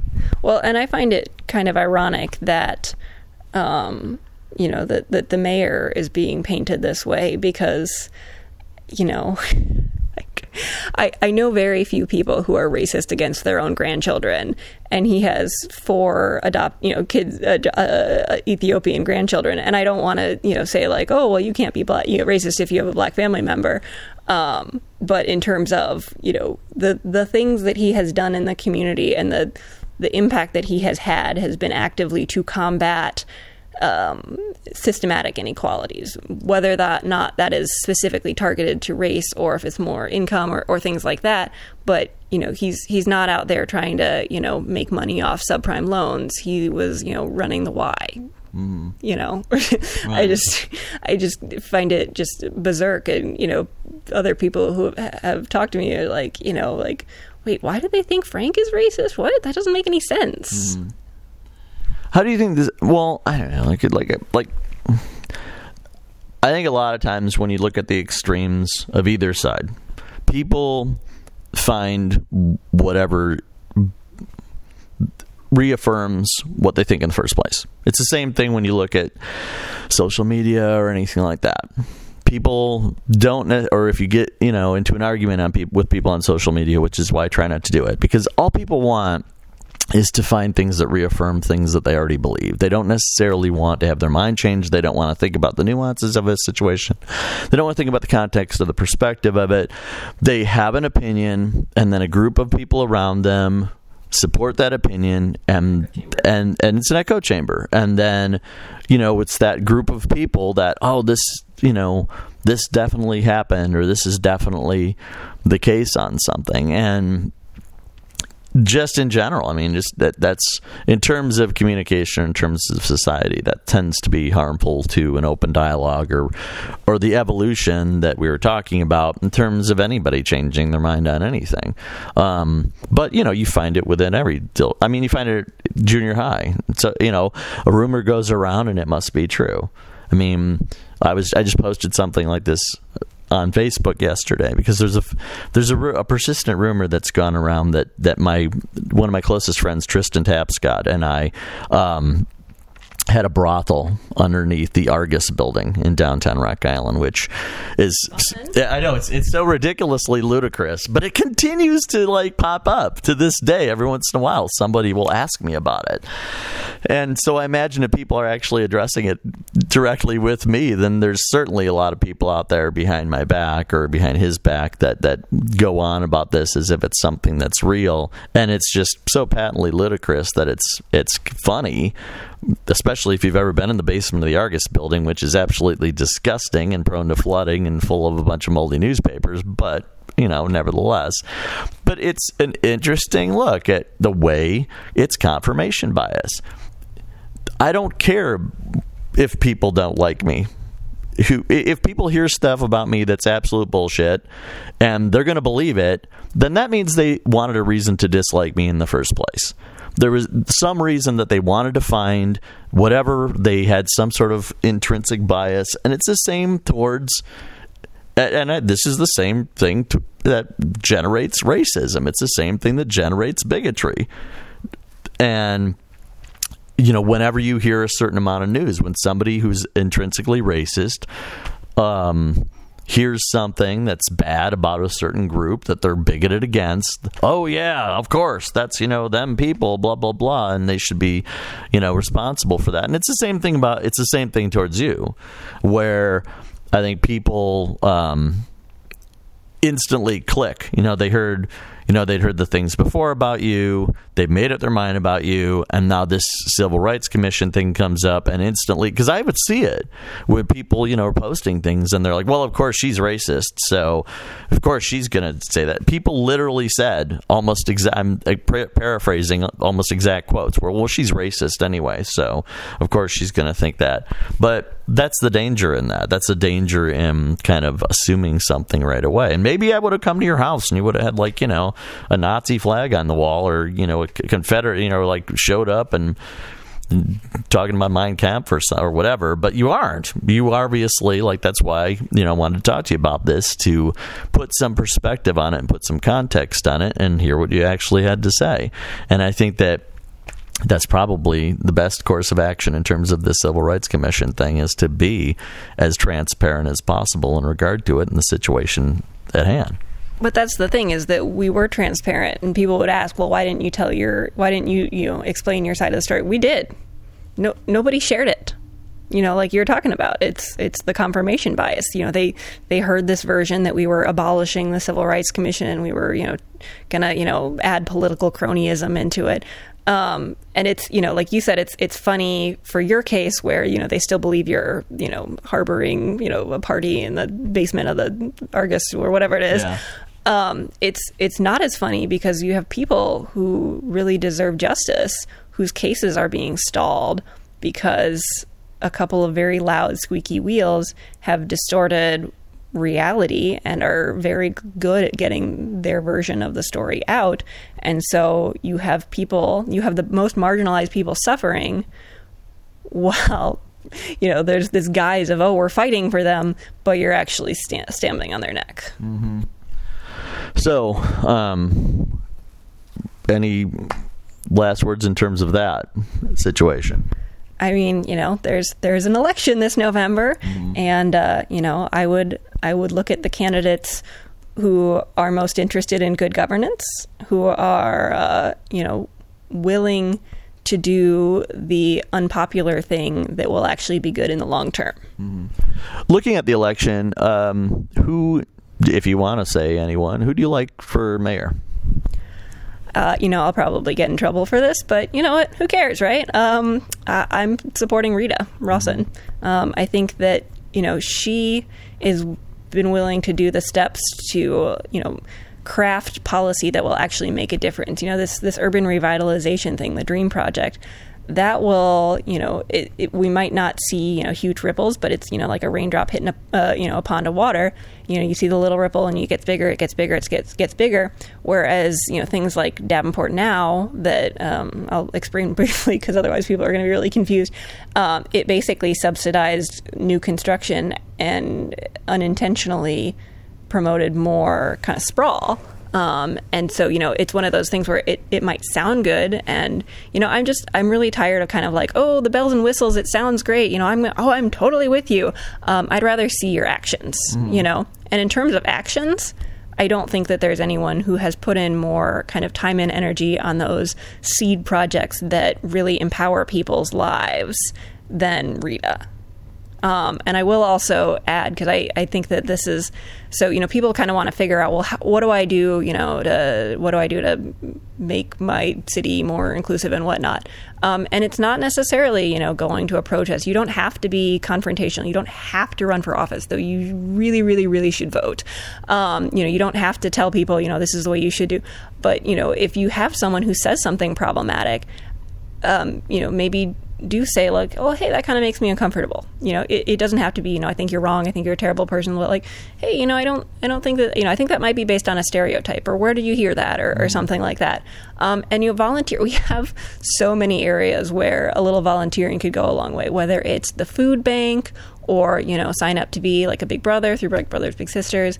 Um, you can. There's a great program that I volunteer with. It's court appointed special advocate, where you um, basically get to be an advocate for a kid in the foster care system, which you know uh, that's there's so many people that come in and out of those kids' lives that having a constant is really valuable. Um, and so there are, there are a hundred little ways in which you can empower you know one person's life and it might not necessarily be oh you know i'm going to you know cure all the racial ills with this one little action um, and it doesn't even necessarily have to be you know you know you want to help with lgbt or, or, you know racial issues or something like that. If you do want to volunteer at you know a center where they focus on you know a particular issue that's great. But honestly just you know going and volunteering at your local school to read to kids it's there's a concept called targeted universalism where you know it if you help the most needy, you're always going to help the most marginalized because the most marginalized, you know, marginalization has an effect,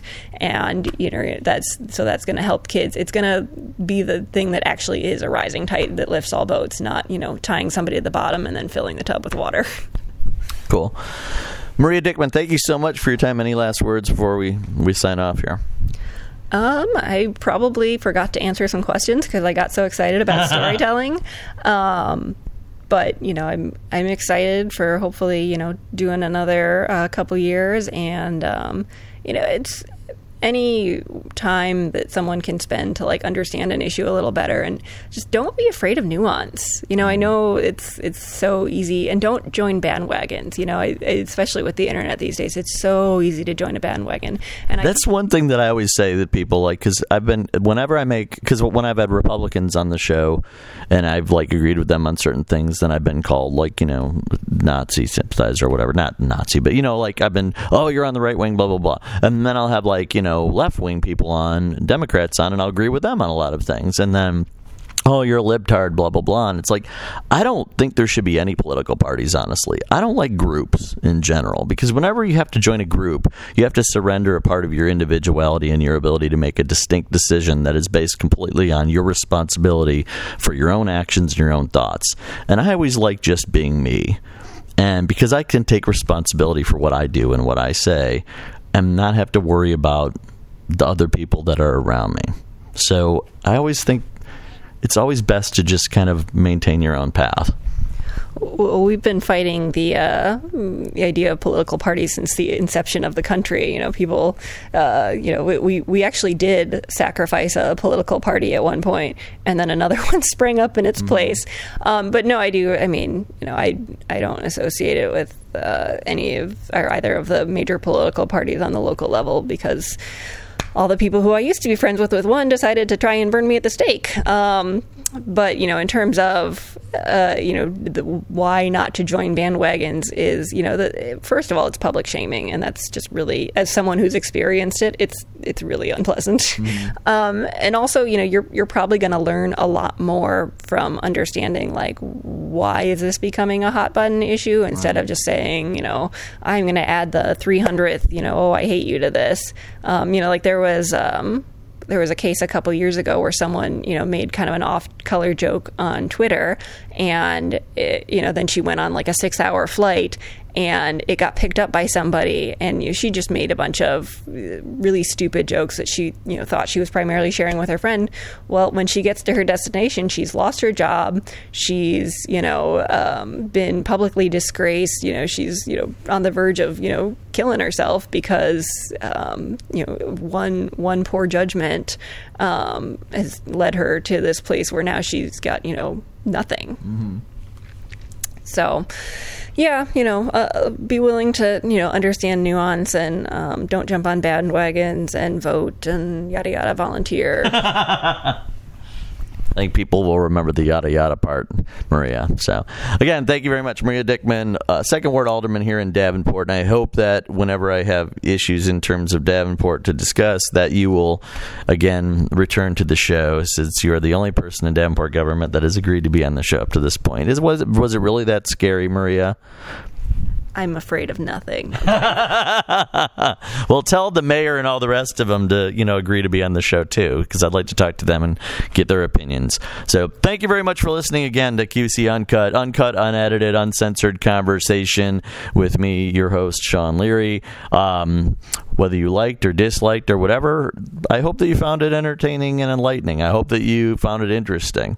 And above all, I hope that you learned something new from talking, from listening to this discussion. So, thanks a lot for listening, and tune in again to QC Uncut. I'm Sean Leary. Have a great day.